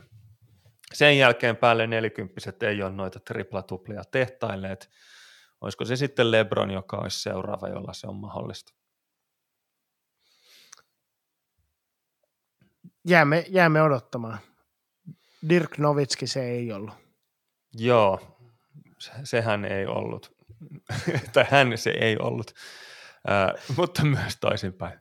Äh, Tripla Tuplan on yksi pelaaja tehnyt uransa ensimmäisessä pelissä äh, Basketball Referencein mukaan, eli Oscar Robertson äh, 21-vuotiaana ensimmäisessä ottelussa vuonna 1960, 21 pinnaa, 12 levypalloa, 10 korjohtavaa syöttöä. Ja tripla-tuplan uransa vikassa pelissä on tehnyt kolme pelaajaa, eli Wilbur Holland, kaikki muistavat varmaan, vuonna 1979 teki Chicagossa tota, vikana, vikassa ottelussaan 18 pinnaa, 11 levyä, 11 korjohtavaa syöttöä, kun Chicago Bulls voitti Detroit Pistonsin. Sitten Ben Uzo, kaveri, jota harvempi varmaan muistelee, teki vuonna 2012 uransa vikassa matsissa Toronton paidassa tripla-tuplan 12 pinnaa, 11 levyä, 12 asistia, kun Toronto veti Netsia päälle 30 pinnaa käkättimeen. Benutso on sen takia ehkä merkittävä kaveri, että hän, hänestä on kaavailtu tämän NBAn ja FIBAn yhteisen Basketball Africa Leaguein tämmöistä vetonhaulaa, koska hän on entinen NBA-pelaaja, toisin kuin muut siellä liigassa. Siitä liigasta varmaan tehdään oman tuokionsa jossain vaiheessa, mutta Ben Utso pelaa siellä siis Nigerian Rivers Hoopersin riveissä ja on kuulemma todella innoissaan päästessään tähän Ball-sarjaan pelaamaan. Ja sitten viimeisimpänä uransa vikassa ottelussa triplatuplan tehnyt pelaaja on Dwayne Wade. Hän teki sen huhtikuussa 2019. Ää, 25 pinnaa, 11 levyä, 10 korjohtavaa syöttöä ja Brooklynilta turpaa. Eli tämä oli niitä matseja, joissa edes tripla-tupla ei riitä voittoon. Näissä on tietysti syytä huomata, että niin kuin nämäkin ottelut niin tyypillisesti uran viimeiset ottelut pelataan kauden loppupuolella, niin nämäkin kaikki on tapahtunut tuossa huhtikuun, huhtikuun tota, keväthangilla, niin tota, tietysti siinä vaiheessa, kun kausi alkaa olla runkosarjan osalta taputeltu ja välttämättä noissa peleissä ei ole enää, enää hirveästi panosta, niin tota, siellä ykkösmiehet lepää vähän puolia toisia, ja sitten siellä saattaa joku yllättävä kaveri päästä vetämään aika komeitakin tilastorivejä. Niin tästä vaikka tämä NBA-legenda Ben Ucho, joka tuossa kyseisessä ottelussa pelasi päälle 46 minuuttia, niin se varmaan kertoo aika paljon sitten siitä, että minkä henkisiä mittelöitä nämä, nämä ovat olleet. Joo. Sitten mun omat henkilökohtaiset suosikki triplatuplat, eli triplatuplat riistoilla ja triplatuplat blokeilla on ihan oma kategoriansa tietysti. Riistojen kanssa tehdyt triplatuplat on hyvin harvinaisia, niitä on NBA-historiassa vain 11 kappaletta. Clyde Drexlerilla on kaksi, ja sitten Muki Blaylockilla, Kendall Gillillä, Draymond Greenillä, Kevin Johnsonilla, Larry Keenanilla, Fat Leverilla, TJ McConnellilla, Alvin Robertsonilla ja Larry Steelillä on yksi kappale. Näistä ehkä nostetaan esiin se, että ensimmäisen NBAn tilastoidun riistotriplatuplan teki kaudella 74-75, eli tokalla kaudella, kun riistoja tilastoitiin.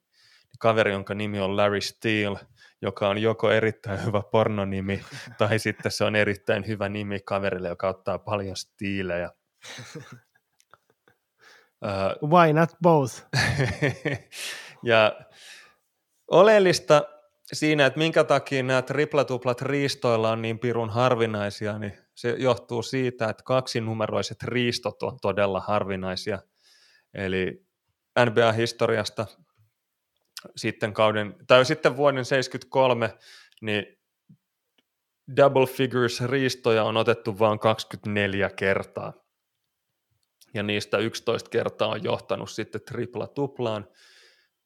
Alvin Robertsonilla on neljä ja tota, ottelua, joissa on tupla, tai mikä tämä on, kaksinumeroinen määrä riistoja. Clyde Drexlerilla on kaksi matsia, joista Clyde Drexler konvertoi molemmat sitten tripla tupliksi. Eli hän on siinä mielessä hyvä noita riistoja muuttamaan tripla tupliksi. Se, se täytyy tota, noista vielä triplatuplista riistoilla mainita kaksi tota, tapausta, eli toi kyseinen Larry Steelin ensimmäinen triplatupla riistoilla ja sitten myös toi yksi Clyde Drexlerin vuodelta 1996, niin molemmissa näissä niin tota, kaverit pääsivät yhdeksään syöttöön, eli jäivät yhden korjauttavan syötön päähän neloistuplasta. Joo, ja se on myös merkittävää näissä riistoilla tehdyistä triplatuplissa, että niitä on 11 kappaletta, ja ainoastaan Drexler hävisi toisen noista matseistaan.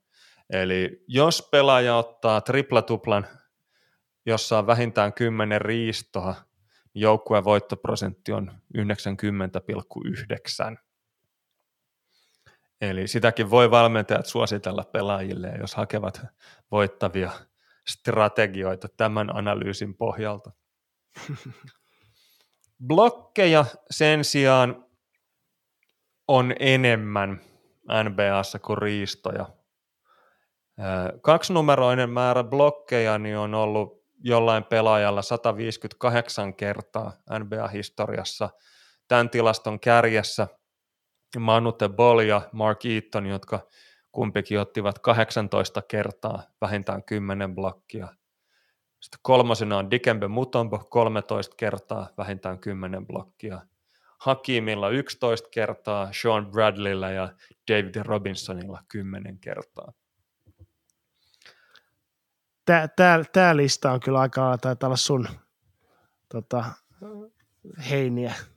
Joo, siis äh, siitä on jotain valitusta tullut, että liikaa lupaillaan, niin kuin, että jostain aiheesta tehdään tuokio jossain vaiheessa. Niin mä luulen, että tästä kuuden nimen listauksesta niin tullaan tekemään ainakin kaksi, kaksi tuokiota tulevaisuudessa. Että yksi vähän henkilöspesifimpi ja sitten yksi ihan ylipäätään tuohon niin kuin, tota, autokaipan mainoshahmona heiluviin isoihin jatkiin. tripla-tuplat blokeilla sitten – Dikembe Mutombolla 10 triplatuplaa blokeilla, Hakimilla 10 triplatuplaa blokeilla, David Robinsonilla 9, Karimilla 7, Sean Bradleylla, Mark Eatonilla ja Elmore Smithillä 6. Ne on niitä aitoja triplatuplia. Kaikki muu on puuhastelua. Tä, tässäkin tämä itse asiassa tämä konversiosuhde on aika kova, että jos 158 tota, tuplanumeroista blokkiottelua löytää NBA-historiasta, niistä 90 on sitten tuota, johtaneet triplatuplaan blokeilla, niin 57 prosenttia. Vi, vielä kovempi suhde kuin noissa riistoissa, mutta tämä ehkä kertoo aika pitkälti siitä, että kuten nimetkin sanovat, niin kyse on yleensä aika isoista miehistä, joille tuommoinen niin 10 pistettä ja 10 levypalloa ei ole sinänsä suoritus eikä mikään, jos vaan viihtyvät kentällä tarpeeksi pitkään. Joo, ja sehän tässä tulee myös, että noi tilastot varmaan korreloi aika vahvasti levypallot ja heiton torjunnat niin sen pituuden kanssa ja peliajan kanssa, että kun sä annat pitkälle hui- huitojalle peliaikaa, jos silloin vähänkään heiton torjuntaa semmoista vainua, niin kyllä niitä triplatuplia sitten joskus tulee näitä niin kuin aivan moderneja tai viimeisimpiä kavereita, jotka on niin kuin merkittävästi triplatuplia läpsineet blokeilla, niin tuolta listalta löytyy Hassan Whiteside ja Anthony Davis, Dwight Howard, Serge Ibaka on varmaan ne niin kuin merkittävimmät nimet. Tuosta porukasta niin kuin ehkä oikeastaan ainoa, ainoa tuommoisen triplatuplan blokkien kanssa tehnyt, niin Andrei Kirilenko on ehkä tämmöinen ei klassinen niin kuin iso pelaaja, vaan enemmän tämmöinen kombolaituri-tyyppinen. Tyyppinen, että muuthan on aika puhtaasti kyllä, kyllä niitä tota, niin pitkäjalkaisimpia, jo, ja, pitkäkätisimpiä pelaajia. Joo, ja Clint Capela täytyy tietysti mainita, hän on tällä kaudellakin tehnyt sen tripla-tuplan blokeilla. Äh, mun täytyy sanoa, että mä en ole ihan varma tuosta Edgar Jonesista, mutta mä veikkaisin, että hän on samaa, samaa tämmöistä tota, pitkien läpsijöiden kartia. Äh, pitkistä läpsijöistä tuli mieleen Draymond Greenin dickpikit, eli tota, NBA-historian ainoa triplatupla ilman pisteitä niin on tota, peräisin Draymond Greenin käsistä. Eli helmikuussa 2017 Warriors voitti Grizzliesin ja Draymond Greenin tilastorivi oli neljä pistettä, 10, äh, 11 levypalloa, 10 korijohtavaa syöttöä ja 10 pallon riistoa. Ja tämä on NBA-historian ainoa tripla-tupla, jossa pelaajan pistemäärä on jäänyt alle 10. Merkittävä saavutus sekin. Sitten jos mietitään, että tripla-tupla on hyvä asia, niin vielä parempi on varmasti se, että kaksi pelaajaa samassa joukkueessa tekee triplatuplan, jolloin valmentaja pääsee hekumoimaan tuolta tota boxscore-tulosteestaan sitten tämmöistä tupla, tripla, tuplaa. Semmoinen on tapahtunut NBA-historiassa 13 kertaa. Ensimmäinen vuonna 1958, kun Celticsin Bob Cousy ja Tom, Tommy Heinsohn molemmat tehtailivat tripla-tuplan. Vuonna 1962 Oscar Robertson ja joukkuekaverinsa Arlen Bockhorn, joka ei ole jäänyt elämään samanlaisena tunnettuna isona b tekivät triplatuplat samaa ottelua. Vuonna 64 Pistonsin Donny Butcher ja Ray Scott tekivät molemmat triplatuplan, ei muistikuvia. 69 Art Harris ja Lenny Wilkins Seattle Supersonicsin riveissä triplatupla kummallekin. Sitten päästään tähän niin kuin aikaan, jota en nyt ehkä suoraan muista, mutta josta on joku käsitys. Eli vuonna 1982 Lakersin Karim Abdul-Jabbar ja Magic Johnson pistivät molemmat triplatuplan kasaan. Karim otti omansa blokeilla, Magic tota, korijohtavilla syötöillä. 87 Celticsin Larry Bird ja Robert Parrish triplatupla mieheen. 89 Bullsin Michael Jordan ja Scottie Pippen ottivat kumpikin triplatuplan. 2007 Netsin Vince Carter ja Jason Kidd. 2018 Lonzo Ball ja LeBron James Lakersille. Sitten 2019 ja 2021 Miami Heatin Bam Adebayo ja Jimmy Butler tekivät tämän kahteen kertaan – Eli heillä on niin sanottu tupla, tupla, tripla, tupla kasassaan. He ovat NBA-historian ainoa kaksikko, joka on kahteen kertaan pystynyt tähän tupla, tripla, tuplaan. Sen lisäksi sitten Memphisin John Morant ja Jonas Valanciunas ottivat syksyllä 2020 niin tupla, tripla, tuplan Grizzliesin riveissä ja sitten tämän vuoden maaliskuussa Detroit Pistonsin nimimiehet Mason Plumley ja Dennis Smith pistelivät molemmat sitten tripla-tuplan rivit. Ja jos se oli sillä tavalla, että jos joku pelaaja tekee 20-20-20 rivin, niin joukkue voittaa aina, niin sama pätee myös näihin tupla-tripla-tupliin. Eli näissä 13 ottelussa joukkueen voittoprosentti on 100 prosenttia – mutta kolme noista peleistä meni jatkoajalle.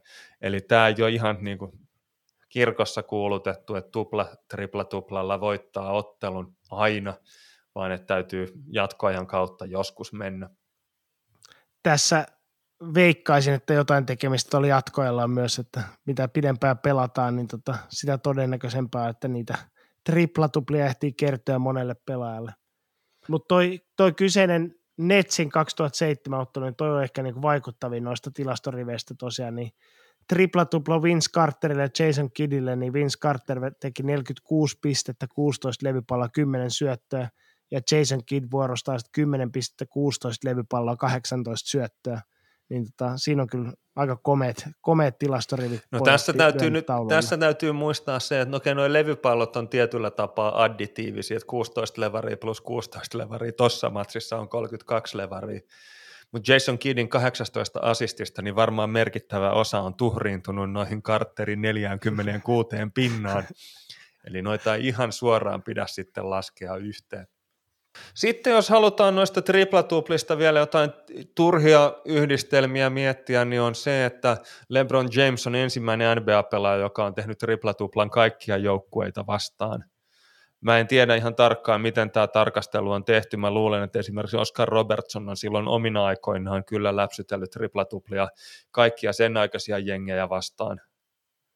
Ö, mutta LeBron on ainoa pelaaja, joka on tehnyt triplatuplan kaikkia niitä joukkueita vastaan, jotka olivat liigassa silloin, kun hän sai sen settinsä kasaan ja oli oikeutettu LeBron Jamesin triplatupla kaikkia joukkueita vastaan NBA Top Shot momenttiin. Sen jälkeen Westbrook on sitten nokittanut ton Jamesin tilaston sillä, että hän on ensimmäinen NBA-pelaaja, jolla on useampi tripla-tupla jokaista NBA-joukkuetta vastaan. Eli hänellä on kaikkia jengejä vastaan vähintään kaksi tripla-tuplaa. Öö, oma näkemykseni tähän tilastoon on se, että ne on naurettavia reissulasseja, jotka painaa jengistä toiseen, niin niiden on helppo tehdä triplatuplia muita joukkueita vastaan, kun se niiden oma joukkue vaihtuu jatkuvasti. Et esimerkiksi Dirk Novitskilla on kaksi syytä, minkä takia hän ei ole tehnyt triplatuplaa kaikkia joukkueita vastaan, niin on ensinnäkin on se, että hän ei ole pelannut Dallasia vastaan ikinä, ja toinen on sitten se, että hänellä oli urallaan kaksi triplatuplaa. Joo, oli aika monta muutakin joukkuetta, joita vastaan hän ei tehnyt triplatuplaa. Mutta hänellä ei ollut siis, ehkä hän oli todennut, että hän ei voi täyttä settiä saada, kun Dallasissa pelaa, niin ei, tule sitä NBA Top Shot momenttia sitten lunastaneeksi. Sitten triplatuplan kauniimpi iso, isoveli, eli nelostupla, quadruple double. Näitä löytyy NBA-historiassa vähän vastaajasta riippuen neljä tai viisi kappaletta – ensimmäinen vuonna 1974 Nate Thurmond 22 pinnaa, 14 levypalloa, 13 korijohtavaa syöttöä, 12 blokkia. Merkittävää on tosin se, että tämä kausi 74-75 oli se toinen kausi, kun blokkeja ja riistoja laskettiin. Eli jos Nate Thurmond laittoi 33-vuotiaana triplatuplan niin voisin kuvitella, äh, korjaan neloistuplan. Ne, neloistuplan, niin voisin hyvin kuvitella, että esimerkiksi Will Chamberlainille olisi saattanut muutama sellainen kertyä, mahdollisesti myös Bill Russellille. Sitten vuonna 90 nähtiin Hakimilta joko yksi tai kaksi triplatuplaa, vähän vastaajasta riippuen, ja 94, äh, nelostuplaa korjaan, ja sitten vuonna 1994 David Robinson laittoi kanssa nelostuplen. Ja nämä on kaikki sellaisia nelostuplia siis, joissa on pisteet, levypallot, syötöt ja heiton torjunnat. Sen lisäksi löytyy sitten yksi nelostupla riistoilla, se on Alvin Robertsonin käsialaa 20 pinnaa, 11 levypalloa, 10 assistia ja 10 riistoa merkittävää on se, että kaikki nämä ottelut päättyivät joukkueen voittoon, eli nelostupla kannattaa aina. Tämä olkoon hyvänä oppimiskokemuksena kaikille valmentajille, jos haluaa sen lyömättömän taktiikan rakentaa, niin sen kun tuota, huolehtii, että joku pelaaja, omista pelaajista tekee nelostupla. Joo. Äh, mutta Hakim Olajuwonin ensimmäinen nelostupla maaliskuussa 90 niin oli siitä mielenkiintoinen tota, tilastotapahtuma, että kun Olajuwon poistui kentältä, kun Rockets oli vetänyt Golden Statea käkättimen 129-109, niin ottelun virallisessa tilastopöytäkirjassa hänellä oli yhdeksän korjohtavaa syöttöä, mutta sitten Rocketsin päävalmentaja Don Cheney ja heidän tämmöinen tota, mediayhteyshenkilönsä Jay Goldberg kävivät välittömästi ottelun videonauhan läpi ja löysivät sieltä asistin, joka heidän nähdäkseen oli jäänyt kirjaamatta. Eli Hakim tiputti Buck Johnsonille pallon kuusi minuuttia ennen ensimmäisen neljänneksen loppua ja tällä perusteella sitten tilastoriviä korjattiin niin, että Hakimille lyötiin se kymmenes asisti pöytään ja tämä oli siis tuolloin NBA-historian kolmas neloistupla. Ja tämä saavutus seiso historiankirjoissa kolme päivää, kunnes sitten NBAn tota, konttorin pomomies Rod Thorne, joka toimi tuolloin NBA vice-presidenttinä, niin katsoi itse tämän ottelu taltioinnin läpi ja totesi, että Olajuwon jäi kyllä nyt yhden asistin vajaaksi. Ja, tota, ja sitten hän ehkä vähän näpäytti sitten tätä Houstonin seurajohtoa ja päävalmentajaa siitä, että, että jos näihin tilastoihin täytyy tehdä korjauksia sen jälkeen, kun pöytäkirja on leimattu, niin se on täältä NBA-liigan konttori New Yorkissa, joka tekee ne muutokset, että joukkueet eivät voi niin omin luvin lähteä niitä tekemään, ja oli kuulemma myös harkinnut, että olisi antanut Rocketsille sakkoja saatana, mutta sitten loppujen lopuksi totesi, että ehkä ei kuitenkaan. Ja kuulemma, nyt mennään siis huhupuheen huhupuheisiin, niin tota, siellä konttorilla olisi ollut sellainen huhu liikenteessä, että jos Olajuwonilla olisi oikeasti ollut ää, tota, yhdeksän korin johtavaa syöttöä, niin tämä pieni tota, tilastojen suttaaminen olisi sallittu, mutta ilmeisesti Rod Thorne oli nähnyt tässä tota, videolla niin kuusi tai seitsemän asistia, jotka lähti Hakimin käsistä ja todennut, että tässä nyt on vedetty kotiin päin jo niin kuin lähtö, lähtötilanteessa niin rankasti, että sinne ei voida sitä vielä yhtä ylimääräistä asistia lyödä. Ja sen takia sitten oli jopa niin kuin puuttunut tähän tilanteeseen, että muuten olisi antanut se mennä sormien välistä. Tästä tapauksesta toi tota, Houstonin päävalmentaja Don Cheney sitten kommentoi Associated Pressille, että ilmeisesti tässä on semmoinen tilanne, että konttorilla niillä on eri näkemys korijohtavasta syötöstä kuin se, mikä meidän näkemyksemme täällä Houstonissa on. Eli no varmastikin, jos sinne on se neljäkin syöttöä lyöty ylimääräistä lisää sen nelostuplan kasaamiseksi, niin tota, tulkinnoissa on ehkä ollut jotain eroja. Vähän samaan tapaan marraskuussa 2014 LeBron Jamesilta otettiin yksi tripla-tupla pois, kun kävi ilmi, että siellä oli kotijoukkueen tilaston niilot, niin pyöristellyt vähän ylöspäin niitä tilastoja, että olisi saanut sen tripla-tupla hänelle kasaan. Ää, mutta tämä oli siis tripla-tuplan tapauksessa. Olajuwonilla haettiin tällä pienellä koijauksella niin nelostupla.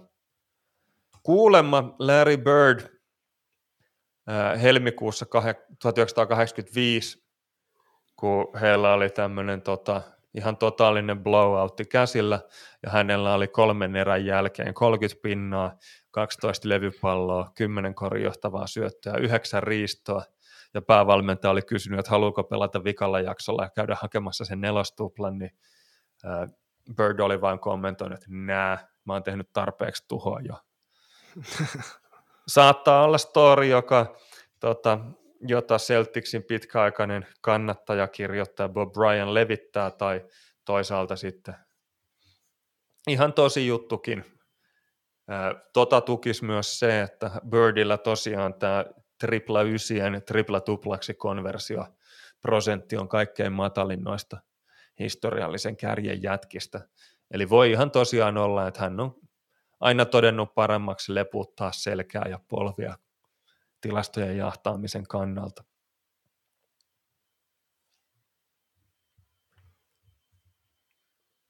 Kuulostaa ihan uskottavalta. Joo, sitten on tämä Andrei Kirilenkolle jossain vaiheessa omistettu vitos-vitosten ää, tilasto, eli kaikissa näissä viidessä päätilastokategoriassa vähintään viisi merkintää yhdessä ottelussa. Tästä puhuttiin joskus tota, kymmenisen vuotta sitten, että se on Kirilenkon tilasto. Asiantuntijat toki tietää, että on alun perin Hakim Olajuwonin tilasto. Hän on tehnyt sen kuusi kertaa NBA-historiassa. Kirilenkolla näitä vitosvitosia niin on ainoastaan kolme kappaletta. Eli kyllä mä puhuisin näistä Olajuwoneina. Ainoa vaan, että se myös tarkoittaa sit sitä, että on kuusi asistia ja se pyöristyy kymmeneen. Eli, eli tota, Tämä ei ole ihan niin radikaali tilasto. Näitä on 20 NBA-historiassa kirjattu. Voittoprosentti vitosvitoset tehneelle jengille niin on vain 75. Ja nimilista on suht nimekäs. George Gervin, Julius Irving, Hakim, Robinson, Derek Coleman, Divac. Sitten tulee äh, Jamal Tinsley. Pyöreä poskinen, mitä 183 senttinen pelintekijä, joka vuonna 2001 Indianassa niin onnistui tekemään 12 pinnaa, 9 levypalloa, 15 asistia, 6 tiiliä. Tämä on kaikki ihan ok. Mutta millä hopseilla kaveri on ottanut viisi blokkia siihen matsiin? Ihmettelen kovasti. Samassa yhteydessä voidaan palata myös Draymond Greeniin. Äh, hetkinen, sanoinko mä sen, että voittoprossa näissä vitosvitosissa oli 75 prosenttia? Sanoin. Sa- sano, sanoit. Joo, joo. Samaa, lu- samaa luokkaa siis kuin tri- triplatuplan kanssa. Joo. Valmentajat, jos pidätte kotona kirjaa, että mitä joukkueelta toivotaan, niin joko vitosvitoset tai triplatupla. Näitä vitosvitosia ei ole valitettavasti tullut useampi niin kuin tota, kahdelle joukku- saman, joukkueen samalle saman joukkueen pelaajalle samassa matsissa, niin ei voi sanoa, että hyppääkö toi 100 prosenttia, mä veikkaan, että hyppää. Pienenä sivujuonena sitten se, että Draymond Greenin tämä NBA-historian ainoa triplatupla ilman pisteitä. Neljä pistettä, 11 levypalloa, 10 korijohtavaa syöttöä, 10 riistoa, niin hänellä oli myös viisi heiton torjuntaa. Eli sen lisäksi, että hän missasi nelostuplan, koski teki vain neljä pinnaa, niin hän missasi myös vitos vitoset sen takia, että teki vain neljä pinnaa tuossa matsissa. Tämä on, mä tiedän. Draymond Greenin lohdutukseksi, niin hänellä ei ollut yhtään vapaa heittoyritystä tuossa ottelussa, että ei ole kyse siitä, että hän olisi missannut jonkun yksittäisen vapaa ja sen takia jäänyt, jäänyt pisteen päähän tota, vitos vitosesta. Joo. Mutta mut se, se ehkä tuosta tilastosta täytyy sanoa, että kuten mainitsit, niin tämä pitäisi olla Olajuwanin tota, mukaan nimetty, mutta ilmeisesti Andrei Kirilenkolla on ollut hyvä, hyvä tota PR-henkilö, kun hän on saanut tämän omittua itselleen. Tota, Kirilenkoa muistetaan niinku, tota, ruman kampauksensa lisäksi tota, tosiaan tästä vitos-vitos-tilastosta sekä siitä niin sanotusta vapaa-taipaleestaan, mikä hänen, hänen tota, puolisonsa hänelle antoi pelireissuja ajatellen. Niin kerran vuodessa sai eh, olla sananmukaisesti pelireissulla, käsittääkseni. Ja toki nyt kun aletaan muistelemaan, niin tota, myös siitä, että tota, hän teki sen käsittämättömän kirjauksen New Jersey Netsiin tota, pilkkahintaa, jossa vahvasti epäiltiin, että saattoi liittyä, liittyä jonkinlaisia joko, joko tota uhkailuja tai, tai tota rahasalkun siirtoja sitten tuolla Venäjän rajojen sisäpuolella. Joo, mä tässä kun sä palasit tietenkin noihin palkka-asioihin, niin itse googlaan Kirilenko back tattoo, eli Kirilenko otti yhden NBA-historian törkeimmistä selkätatuoinneista, jossa on tuommoinen niin kuin lohikäärmeen siivet selässä, ää, tota, että ikään kuin kun häntä katsoo takapäin, niin näyttää sille, että hän olisi lentävä lohikäärme, mutta kaikkein törkeintä siinä on se, että siinä on joku pieni ritari päävinossa siinä hänen lapaluidensa välissä. toi on niin kuin, mä en tiedä mistä videopelistä toi on toi visuaali poimittu, mutta ihan täysin järjettömän näköinen tatuointi. Ainoa vain, että se ruma takatukka saattaa sen ritarin peittää sitten joissain tilanteissa. Niin tämä ehkä alkaa kuulostaakin siltä, että tota, me joudutaan tekemään jossain vaiheessa erikoisjakso tästä nykyisestä Venäjän koripalloliiton puheenjohtajasta. Eiköhän tuossa tullut ne kaikki pääpointit. Tuohon läskitään läskiä päälle sitten, että saadaan viisi tuntinen, niin en mä, se ei ehkä ole vaivan väärti, tai ainakaan kuuntelemisen arvosta kamaa. Ää, kuuntelemisen arvoisesta kamasta puheen ollen, niin on olemassa vielä erilaisia tilastopelleilyjä, joita niin viime vuosina on koetettu viritellä pystyyn. Tähän heliosentriseen pelityyliin liittyen James Harden, joka on oman joukkueensa maailman napa Houstonissa ollut, niin joku tilastopetteri hiffasi, että hänellä kertyi tämmöisiä tilastorivejä, joissa oli vähintään kymmenen kolmosyritystä, vähintään kymmenen vapariyritystä ja kymmenen korijohtavaa syöttöä, mikä ikään kuin olisi jonkunnäköinen tämmöinen Moriballin tehokkuuden mittari. Eli otetaan paljon kolmosia, mennään vapariviivalle ja dilkataan sitten pallollisena pelaajana paljon korijohtavia syöttöjä myös joukkuekavereille, niin James Harden johtaa tässä niin sanotussa James Harden triplatuplassa NBA-historiatilastoa. Hänellä on 61 kappaletta niitä. kakkosena olevalla Damian Lillardilla on 12 ja Trey Youngilla 10. Westbrookilla 9 ja Luka Doncicilla 7. Mutta tämä on kyllä tämmöinen melko modernin ajan tilastoyhdistelmä. Noita ei hirveän... Michael Adamsilla näyttäisi vuonna 1991 olleen muutama tuommoinen Harden tripla-tupla. Eli vaikka monet tätä nyt James Hardenille omistaakin tätä tilastoa, niin se, että Michael Adamsilla on vuonna 1991 ollut näitä jo kolme kappaletta, niin kyllä mä väitän, että tuokiossa tähän Harden triplatuplaan jatkossa viitataan Michael Adamsin triplatuplana. Kymmenen kolkkiyritystä, kymmenen vapariyritystä, kymmenen korijohtavaa syöttöä. Joo, ja toi, minkä takia tästä puhutaan nyt kuitenkin tämmöisenä suhteellisen modernina ilmiönä, niin liittyy ennen kaikkea sen 10 kolmen pisteen heittoyritykseen. Eli tota, tämä kolmen pisteen heittojen inflaatiohan on vasta tässä niin kuin viimeisen reilun vuosikymmenen aikana, aikana todella räjähtänyt. Eli jos mennään vaikka tuonne 90-luvulle, niin että kolmas heittoyrityksiä on ollut todella vähän. Tästä tuota kiinnostuneena tosiaan kattelin tuota Michael Adamsin uran tilastoja, niin – tuo, tuo kyseinen kausi 90-91, kun Michael Adams pelasi Denver Nuggetsissa, niin se kyllä näyttää, to, näyttää tuossa tota, hänen urallaan melkoiselta tota, suonenvedolta, että siinä on ainakin saanut, saanut vastuuta, eli muilla kausilla on ollut, ollut tuossa tota, enimmillään 18 pisteeseen pistekeskiarvo päätynyt niin tot, ja tuommoiseen seitsemään syöttöön – niin tuolla kaudella niin vetäisi 26,5 pinnaa, 10,5 syöttöä ottelua kohden. Ja 90-luvun alkuun nähden niin aivan käsittämättä 8,5 kolmen pisteen heittoyritystä ottelua kohden. Joo. Voisin, uskaltaisin melkein väittää, että on heittänyt itse enemmän kolmen pisteen heittoyrityksiä ottelussa kuin osalla NBA-joukkueista on ollut koko joukkueen laajuudelta.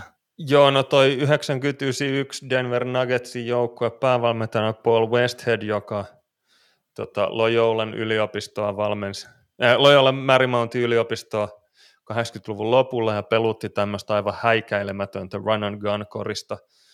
Äh, joukkueen tempo tuolla kaudella oli 114 pallohallintaa per ottelu, eli aivan kirkkaasti liiga ykkönen ja tilastokärjät oli Michael Adams 26,5 pinnaa per peli, Orlando Woolridge parit viivat kokkelia ja 25 pinnaa per matsi. Ja sitten siellä on Walter Davisilla 18,7 pinnaa per peli, Reggie Williamsilla 16, Mahmoud Abdul Raufilla 14 ja niin edelleen. Eli joukkue teki todella kovalla temmolla paljon pinnoja.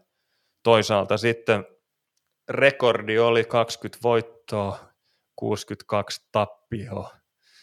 Ja ei kauhean, niin kuin, tota, ja miten mä sanoisin, Westhead sai kuitenkin tällä innovatiivisella, innovatiivisella pelitavalla niin pitää vielä valmentajan pallin seuraavalle kaudelle. Sitten tulikin chop chop, lyötiin tota, jakkaraa alta.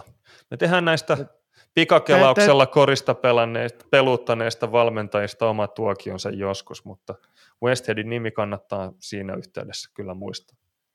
Tä, täytyy sanoa nyt, kun tarkistin ihan tilastoista, että toi, kun väitin, että Michael Adamsilla on enemmän kolmen pisteen heittoyrityksiä ottelua kohden kuin osalla joukkueesta, niin se oli melkoinen aliarviointi, että tuossa näytti tuolla kaudella olevan neljä joukkuetta, joka otti ylipäätään yli kymmenen kolmen pisteen heittoyritystä per peli.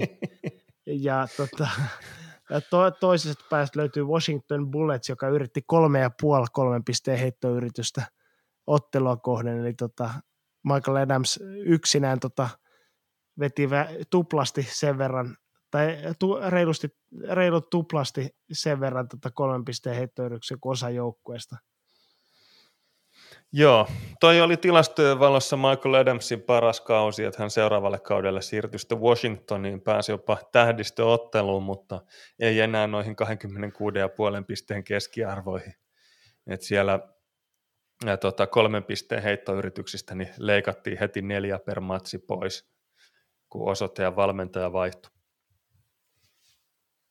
Se oli sitä synkkää 90-luvun alku.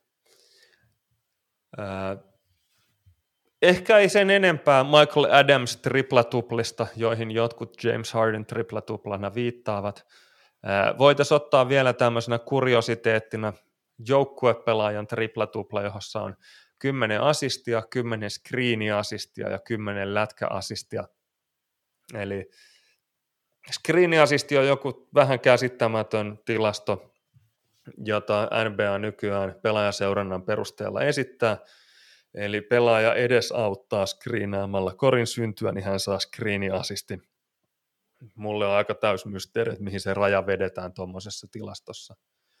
Ja sitten on lätkäasistit, eli nämä niin sanotut sekundääriset korinjohtavat syötöt, eli sä kutsuit niitä Gretzky-asisteiksi, eli tota, korin johtavaan syöttöön johtavat syötöt. Ää, näitähän ei siis sillä tavalla tilastoida, että jos joku kaveri veivaa joukkuepelaajan triplatuplan, niin sitä ei missään uutisoida, koska näistä tilastoista kukaan ei ikinä puhu, ja sitten kun rupesi miettimään, että minkä takia, niin, se, on aika, se on aika ilmeistä. Joo, eli screeniasistit on äärimmäisen hämäriä. Tällä kaudella liigaa johtaa Domantas Sabonis kuudella ja puolella screeniasistilla, kakkosena Rudy Gobert 6,1, Jakob ottelua, Pöl- ottelua kohden siis, niin, ei jo. koko kaudella. Jakob Pölttel 5,6, Dian Rayton 5,6, Eli nämä on kavereita, jotka tota screenaa, screenaa pallollista sälliä todennäköisesti. kavereita, joiden kanssa hinkataan palloskriiniä, niin he sitä kautta sitten screeniasisteja loggaavat. Mä en usko, että, että jos joku kaveri juoksee pitkin päätyrajaa ja sitten siinä kolme sekunnin reunalla, niin joku screenaa sen pall- äh, juoksevan pelaajan puolustajan katsomoon, niin tota, ja sitten nurkasta lähtee vapaa kolmonen, niin se ei välttämättä tähän kirjaudu, koska se on ollut palloton se pelaaja, jota on screenattu. Paha sanoa. Tota, kun tota nimilistaa katsoo, niin tuntuu siltä, että ehkä hirveän moni, monella noista ei ole edellytyksiä tuohon joukkuepelaajan triplatuplaan yltää, että ei, eivät käsittele niin paljon palloa. Domantas Sabonis toki, toki tämän tilasto ykkönen, niin hän on ihan hyvä syöttäjä. Sitten ysinä tuossa kauden keskiarvossa löytyy Nikola Jokic, niin hän olisi varmaan se kaikista ilmeisin kandidaatti, joka Bam saattaisi... Adebayo ehkä myös. Mahdollisesti myös, joo. Mutta nämä, nämä on varmaan ne kaverit, jo, joilla olisi edellytykset näitä joukkuepelaajan triplatuplia läiskiä. Voisin kuvitella, että niistä normaalisti paljon syöttöantavista pelaajista, ulkopelaajista, niin aika harvat sitten hirveän montaa screeniä tekee, että heillä olisi edes mahdollista saavuttaa kymmentä ottelun aikana. Joo. Sitten se, että miten nämä sitten lätkäasistit, sekundaariset asistit, niin tätä tämän kauden johtajien listausta katsoessa, niin me käytettiin varmaan vartti ennen nauhoitusta alkuun, kun me yhdessä yritettiin miettiä, että mistä tässä voi olla kyse, jos Dennis Schröder Lakersin paidassa johtaa NBAta tällä kaudella näissä niin kuin lätkäasisteissa, ja hänen keskiarvonsa on 1,4. Mikä kuulostaa Joo, ihan, ihan järjettömän vähältä, ja hän ei myöskään ehkä ensimmäisenä se kaveri, jota rupeisin miettimään. Joo, tämä ehkä vähän valotti, kun löydettiin määritelmä tälle, että tota,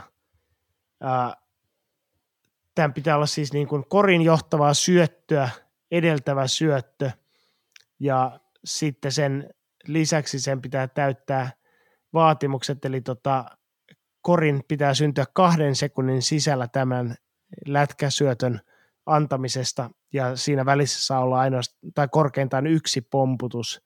Eli ehkä niin tämmöinen malliesimerkkitilanne olisi se, että tota, vaikkapa joku Steph Curry-tyyppinen pelaaja, joka pallon screenissä lähdetään tuplaamaan, ja hän tiputtaa pallon siihen rullaavalle Draymond Greenille, joka sitten antaa lobisyötön korille tota James Wisemanille tai jollekin muulle, muulle isolle kaverille, joka donkkaa sitten, sitten sen pallon koriin, niin tämä olisi semmoinen ehkä malliesimerkki – mistä Steph Curry voisi sitten saada tämmöisen lätkäsyötön, mutta tuo kaksi sekuntia on varsinkin, se on aika tiukka. Eli siinä jos alkaa vähänkin tämä rullaa ja sitten empimään ja hakemaan sitä syöttöä ja pistää vaikka kulmaan pallon heittäjälle, niin siinä helposti se kaksi sekuntia tulee jo täyteen niin kuin kulmasta heittää ja ehtii virittää sitten kolmen pisteen heittonsa korja kohti. Eli toi kaksi sekuntia on niin tiukka aikaraja, että vaikka se olisi siis tämmöinen, että kaarella juoksutetaan vastustajan rotaatio, syöttö, syöttö, syöttö, sillä tavalla, että nurkkaan jää vapaa jätkä, niin kahdessa sekunnissa ei välttämättä kerkeä edes tekee sitä, että jos saa toisesta laidasta syötön, tai ante, tota, vaihtaa laitaa ja sitten se syötön vastaanottaja kääntää sen vielä nurkkaa, niin siinä saattaa jo mennä rikki toi kaksi sekuntia, vaikka se tota, tehtäisiin nopeimmalla mahdollisella tavalla ihan sen takia, että se pallo kulkee niin pitkän matkan. Eli tämä on kyllä semmoinen tilasto, että ei todellakaan täy, toteuta tarkoitustaan. Tässä ei niin kuin toi... Tuolla kärjessä pitäisi olla semmoisten pallollisten pelaajien, joita tuplataan, jotka sitten syöttävät pallon vapaalle jätkälle, joka sitten löytää sen oikeasti vapaan jätkän. Tai sitten tota, näitä tilanteita, että ajetaan korille ja syötetään sieltä ulos ja sitten heikossa laidassa yksi puolustaja puolustaa kahta pelaajaa, juoksee siihen pallolliseen, joka antaa viereen vapaalle jätkälle, niin ilmeisesti sekään, siihenkään kaksi sekuntia ei riitä, koska mä väitän, että mä muistan Doncicilta yli 0,9 semmoista tilannetta per matsi tällä kaudella. Eli Joo, hyvin, hyvin tota, paljon herättää kysymyksiä, että mitä tämä kyseinen tilasto oikeasti sitten niin kuin mittaa. Siinä ei ole niin kuin sillä tämän lätkäasistin vastaanottajalla, joka antaa sen oikean syötön, niin silloin niin kuin oikeasti aikaa vaan semmoiseen touch passiin, sormilyöntiin, että ota tosta noin kuuma peruna eteenpäin. Eli täytyy vähän nyt taas miettiä sitä, että kuka näitä tilastoja oikein tuolla määrittelee tuolla NBAn päädyssä. Tosi ei ole mitään Joo, pitäisikö, me, pitäisikö meidän sittenkin tähän tuota joukkuepelän triplatuplaan korvata lätkäassistit Kobe-assisteilla? Joo, niitä ei valitettavasti vaan tilastoida ja mun mielestä se ei ole joukkuepelaajan tilasto lapioida paskaa korilevyyn sillä tavalla, että kyllä joku muu sitä sieltä sitten syö. Tai mikä se nyt on tulkinta sille, että että joo, kato se ohiheitto on niin joukkuekavereille mahdollisuus hakea hyökkäyslevari. Siinä saa olla aika, a, aika kovat kaulassa ja hyvät krediitit kaverilla, jos se kehtaa itse, tai no okei, okay, tämähän Kobe ei itse tätä tilastoa keksinyt, vaan se keksittiin häntä varten, mutta tota, että jos joku rupeaa sillä tavalla niin kuin kahden treeneissä Kyllä. sanomaan, että menkää levyyn, että mun heitot on vähän niin kuin syöttöjä, niin en usko, että kukaan menisi. Kyllä, kyllä mä muistelisin, että Kobe itse tähän jotenkin epäsuorasti viittasi sille, että häntä, hänen tota, vikkelää heittokättä jossain kyseenalaistettiin, niin hän saa, kertoi, että tota, ohiheitot on kuitenkin mahdollisuus hänen joukkuekavereilleen saada pallo, pallo tota, hyökkäyslevypallosta, niin kyllä hän ainakin jollain tasolla taisi tätä, tätä niin kuin puffata myös tätä Kobe ilmiötä. Ehkä se on se, mitä kaikki junnut ja muut tyypit, kun ne heittää paperitolloa roskikseen tai sitten vähän feidaa hypärissä jossain höntsäpeleissä ja huutaa Kobe, niin ehkä se on sitten tämmöinen käsky, että juoskaa sinne levylle. Tota, koitin, koitin miettiä tässä sitten tota jotain tämmöistä niinku käänteistä triplatuplaa, että jos triplatupla oli semmoinen oikotie onne, että sillä tulee menestystä kuin semmoisen tällään, niin mikä on sitten se niinku vastakohta, että sen ultimaattisen huono tilastorivi, joka voisi kuvitella, että johtaisi myös useimmin sitten tappioihin kuin voittoihin, niin tota,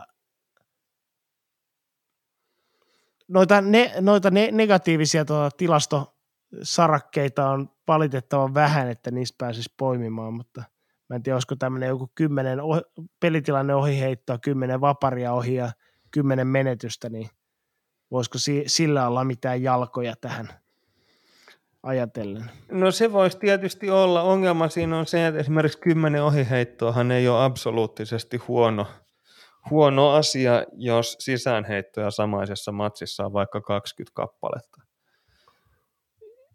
Eli siinä mielessä se on vähän huono kriteeri.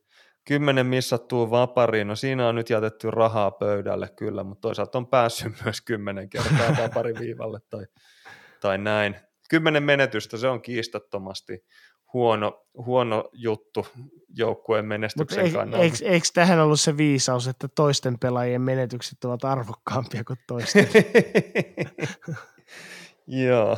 Sitten on tota, noit kaksinumeroisia menetyksiä NBA-historiasta, niin niitäkin tosiaan taitaa löytyä tuolta vasta 70- vai 80-luvulta saakka Basketball Referenceista, eli ei ole, niin nekin on, onko se 73-74 kaudesta eteenpäin, mutta tämä on ehkä vähän tämän tripla-tupla aikakauden kääntöpuoli, että tupla menetyksiin selviytyneet pelaajat, James Harden ja Russell Westbrook molemmat 11 kertaa. Eli... Magic, Magic Johnson, Jason Kidd seuraavat nimet, jotka on myös aika lailla siinä tripla-tupla tilastossa seuraavat nimet. Kobe Että Bryant, Allen Iverson, Isaiah Thomas, Dwayne Wade. Nämä on aika tuoreita kavereita kuitenkin, että ennen vanhaan noin paljon ei saanut ottaa menetyksiä ennen kuin joutui vaihtoon. Isaiah Thomas on toki se Detroitin Isaiah Thomas. Ah, tot, joo, tot, tietenkin, tietenkin, tietenkin. En siis ajatellut ketään muuta, mutta lausuin sen kuin Isaiah Thomas. Joo. Mutta ehkä, ehkä sitten joku tämmöinen tota, vitos-vitos-henkinen, tiedä olisiko, löytyisiköhän semmoista, että olisi vaikka pelitilan heitot 0 kautta 6, vapaa heitot 0 kautta 6, 6 menetystä ja 6 virhettä, niin se, se voisi olla kieltämättä niinku huono, suoritus. niin, niin ei, ei se ainakaan hyvä suoritus ole. Siinä olet ihan oikeassa. No joo, siis noita on tosi vaikea löytää tuommoisia, kymmenen e, kielteistä juttua useammassa eri kategoriassa samassa ottelussa, koska kuitenkin koriskentällä pitää tehdä jotain. Niin mä ehkä lähtisin hakemaan tota, niin kuin kielteistä triplatuplaa tai käänteistä triplatuplaa niin, tai sen vastinkohtaa niin tämän klassisen triljoonan kautta. Eli pelaaja, joka on ollut kentällä minuutin ja sitten box tilastossa on pelkkiä nollia sen jälkeen, niin on saanut triljoonan ja sitten jos on kerännyt matsin lopussa laahustaa vaikka kolme minuuttia ilman tilastomerkintää, niin saa niin kuin kolme triljoonaa. Tämä on semmoinen vitsikäs tilasto, josta joskus on puhuttu, mutta tota, jos ottaa sillä tai ottaa noin viisi päätilastokategoriaa, pisteet, levypallot, korijohtavat syötöt, riistot ja blokit, ja vaatii, että pelaaja ei ole mitään niistä saavuttanut ottelun aikana. Eli tämä ei ole semmoinen niin rehellinen triljoona, koska aina voi ottaa virheen tai jonkun räkäsen heiton, mutta jos ei ole yhtään pistettä saanut eikä mitään muutakaan positiivista merkintää, niin voitaisiin ajatella, että on tämmöinen vitos nolla tai nolla plus nolla plus nolla plus nolla tyyppinen tilasto.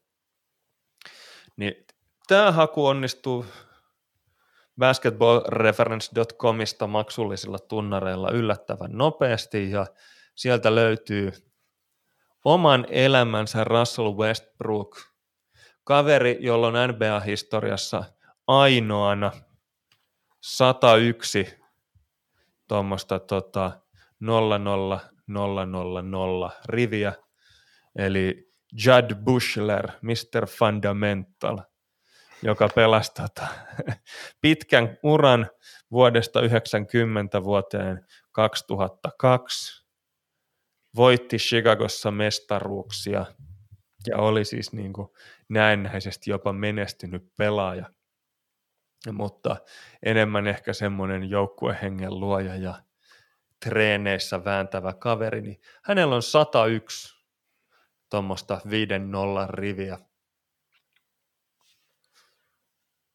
Ja melkein samoihin pääsi Steve Novak, tämmöinen melko kankea, hoikka, valkoinen heittäjä, joka pelasi, tota, keräsi nämä tilastonsa vuosina 2007-2017,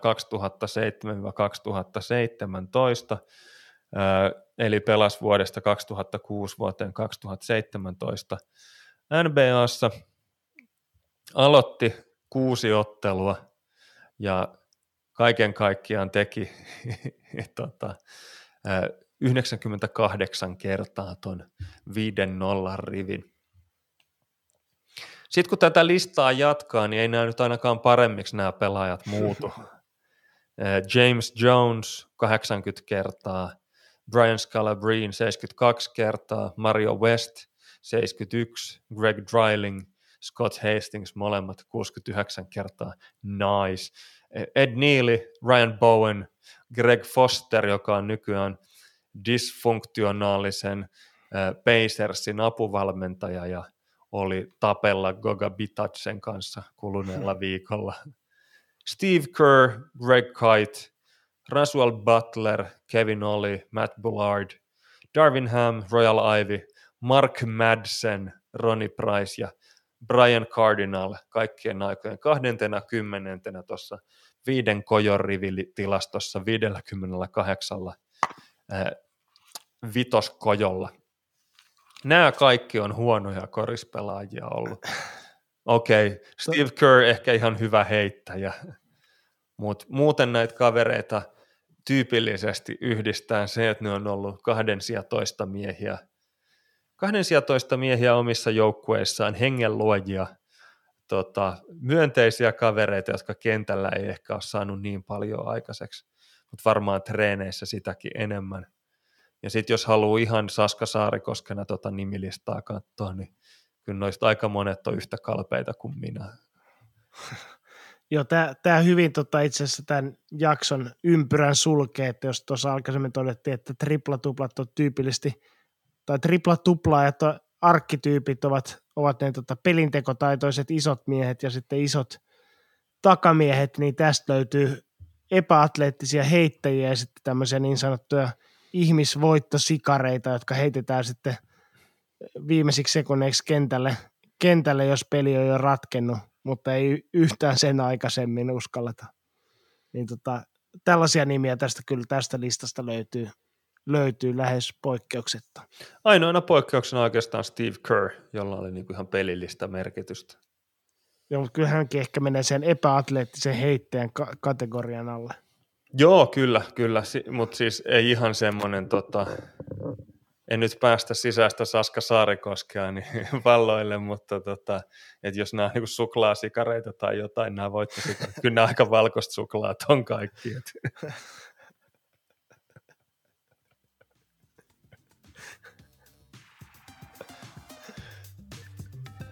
Si- siihen, siihen onkin hyvä päättää tältä